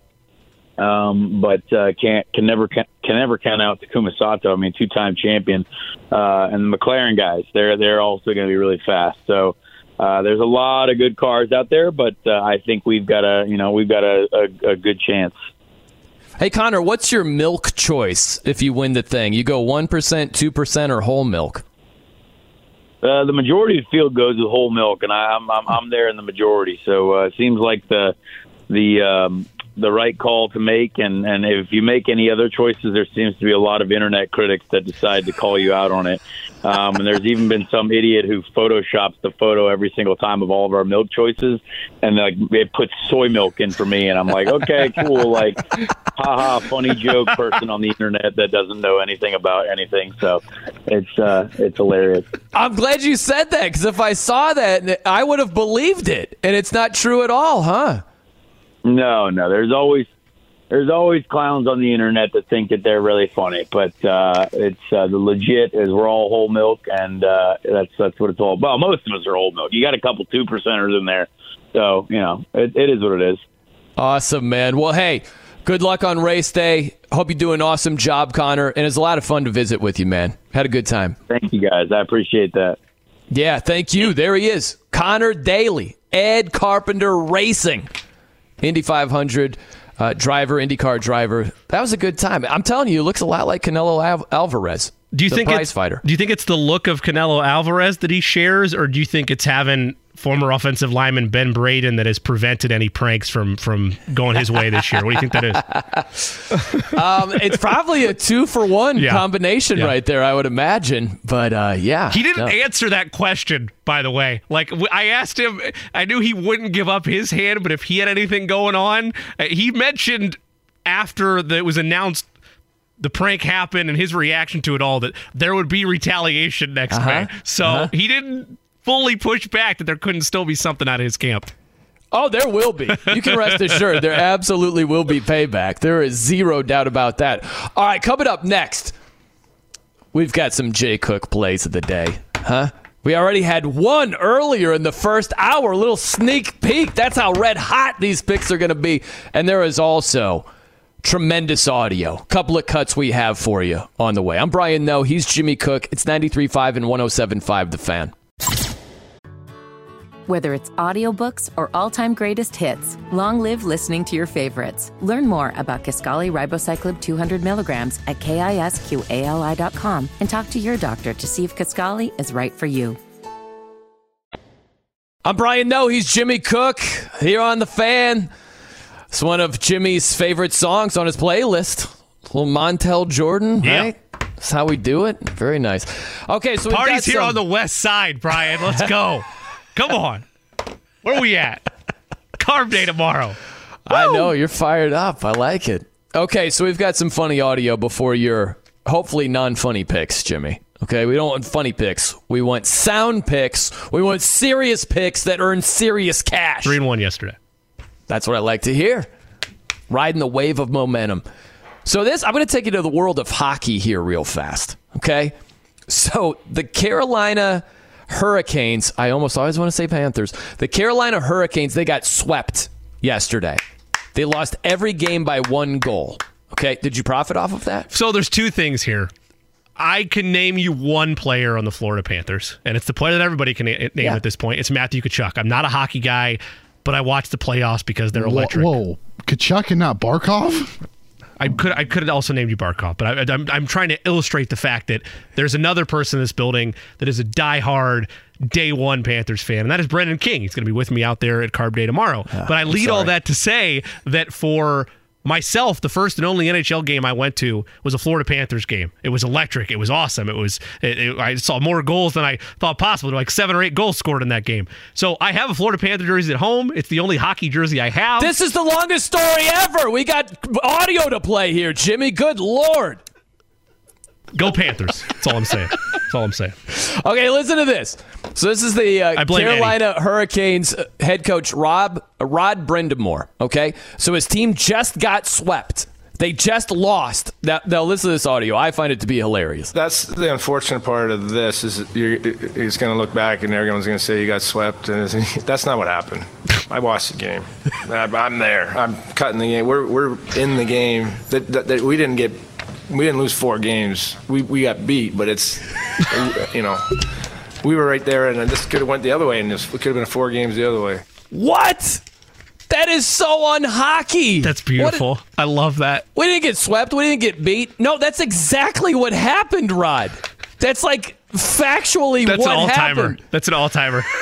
That's beautiful. That belongs to every montage of, of press conferences and clippings of ridiculous things said. Oh, it, it belongs right there. Right there I at the love top. that. I love that so much. Now, before your picks here, Jay Cook, can, uh, Eddie, can you run it back again? I just love this audio. Yes, we were talking about it. This is uh, Emerson Fittipaldi, who won the 500 for a second time. This was in 93.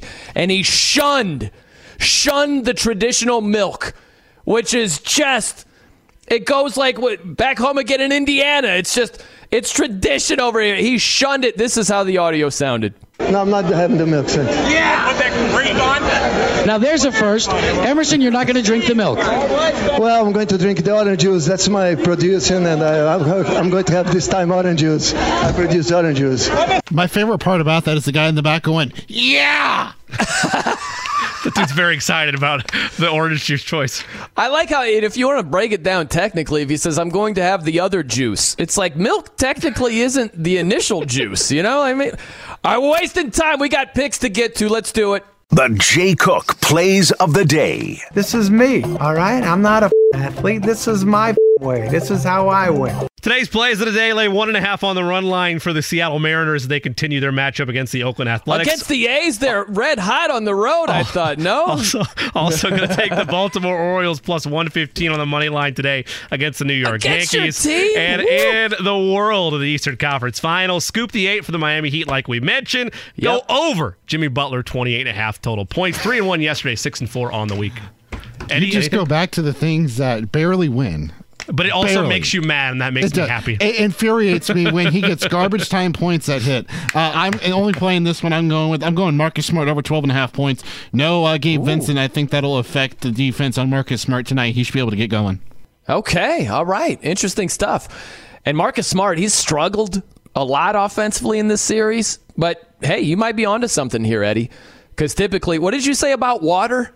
It finds its level. It finds its level. You might find the uh, level with the Marcus Smart scoring water here this evening. We'll see how that goes down. All right, good stuff. We'll see if uh, you profit off of the demise of your favorite team, the Yankees, tonight or not, Jimmy. But uh, JMV coming up at the top of the hour. Everybody have a good day. We'll catch you soon.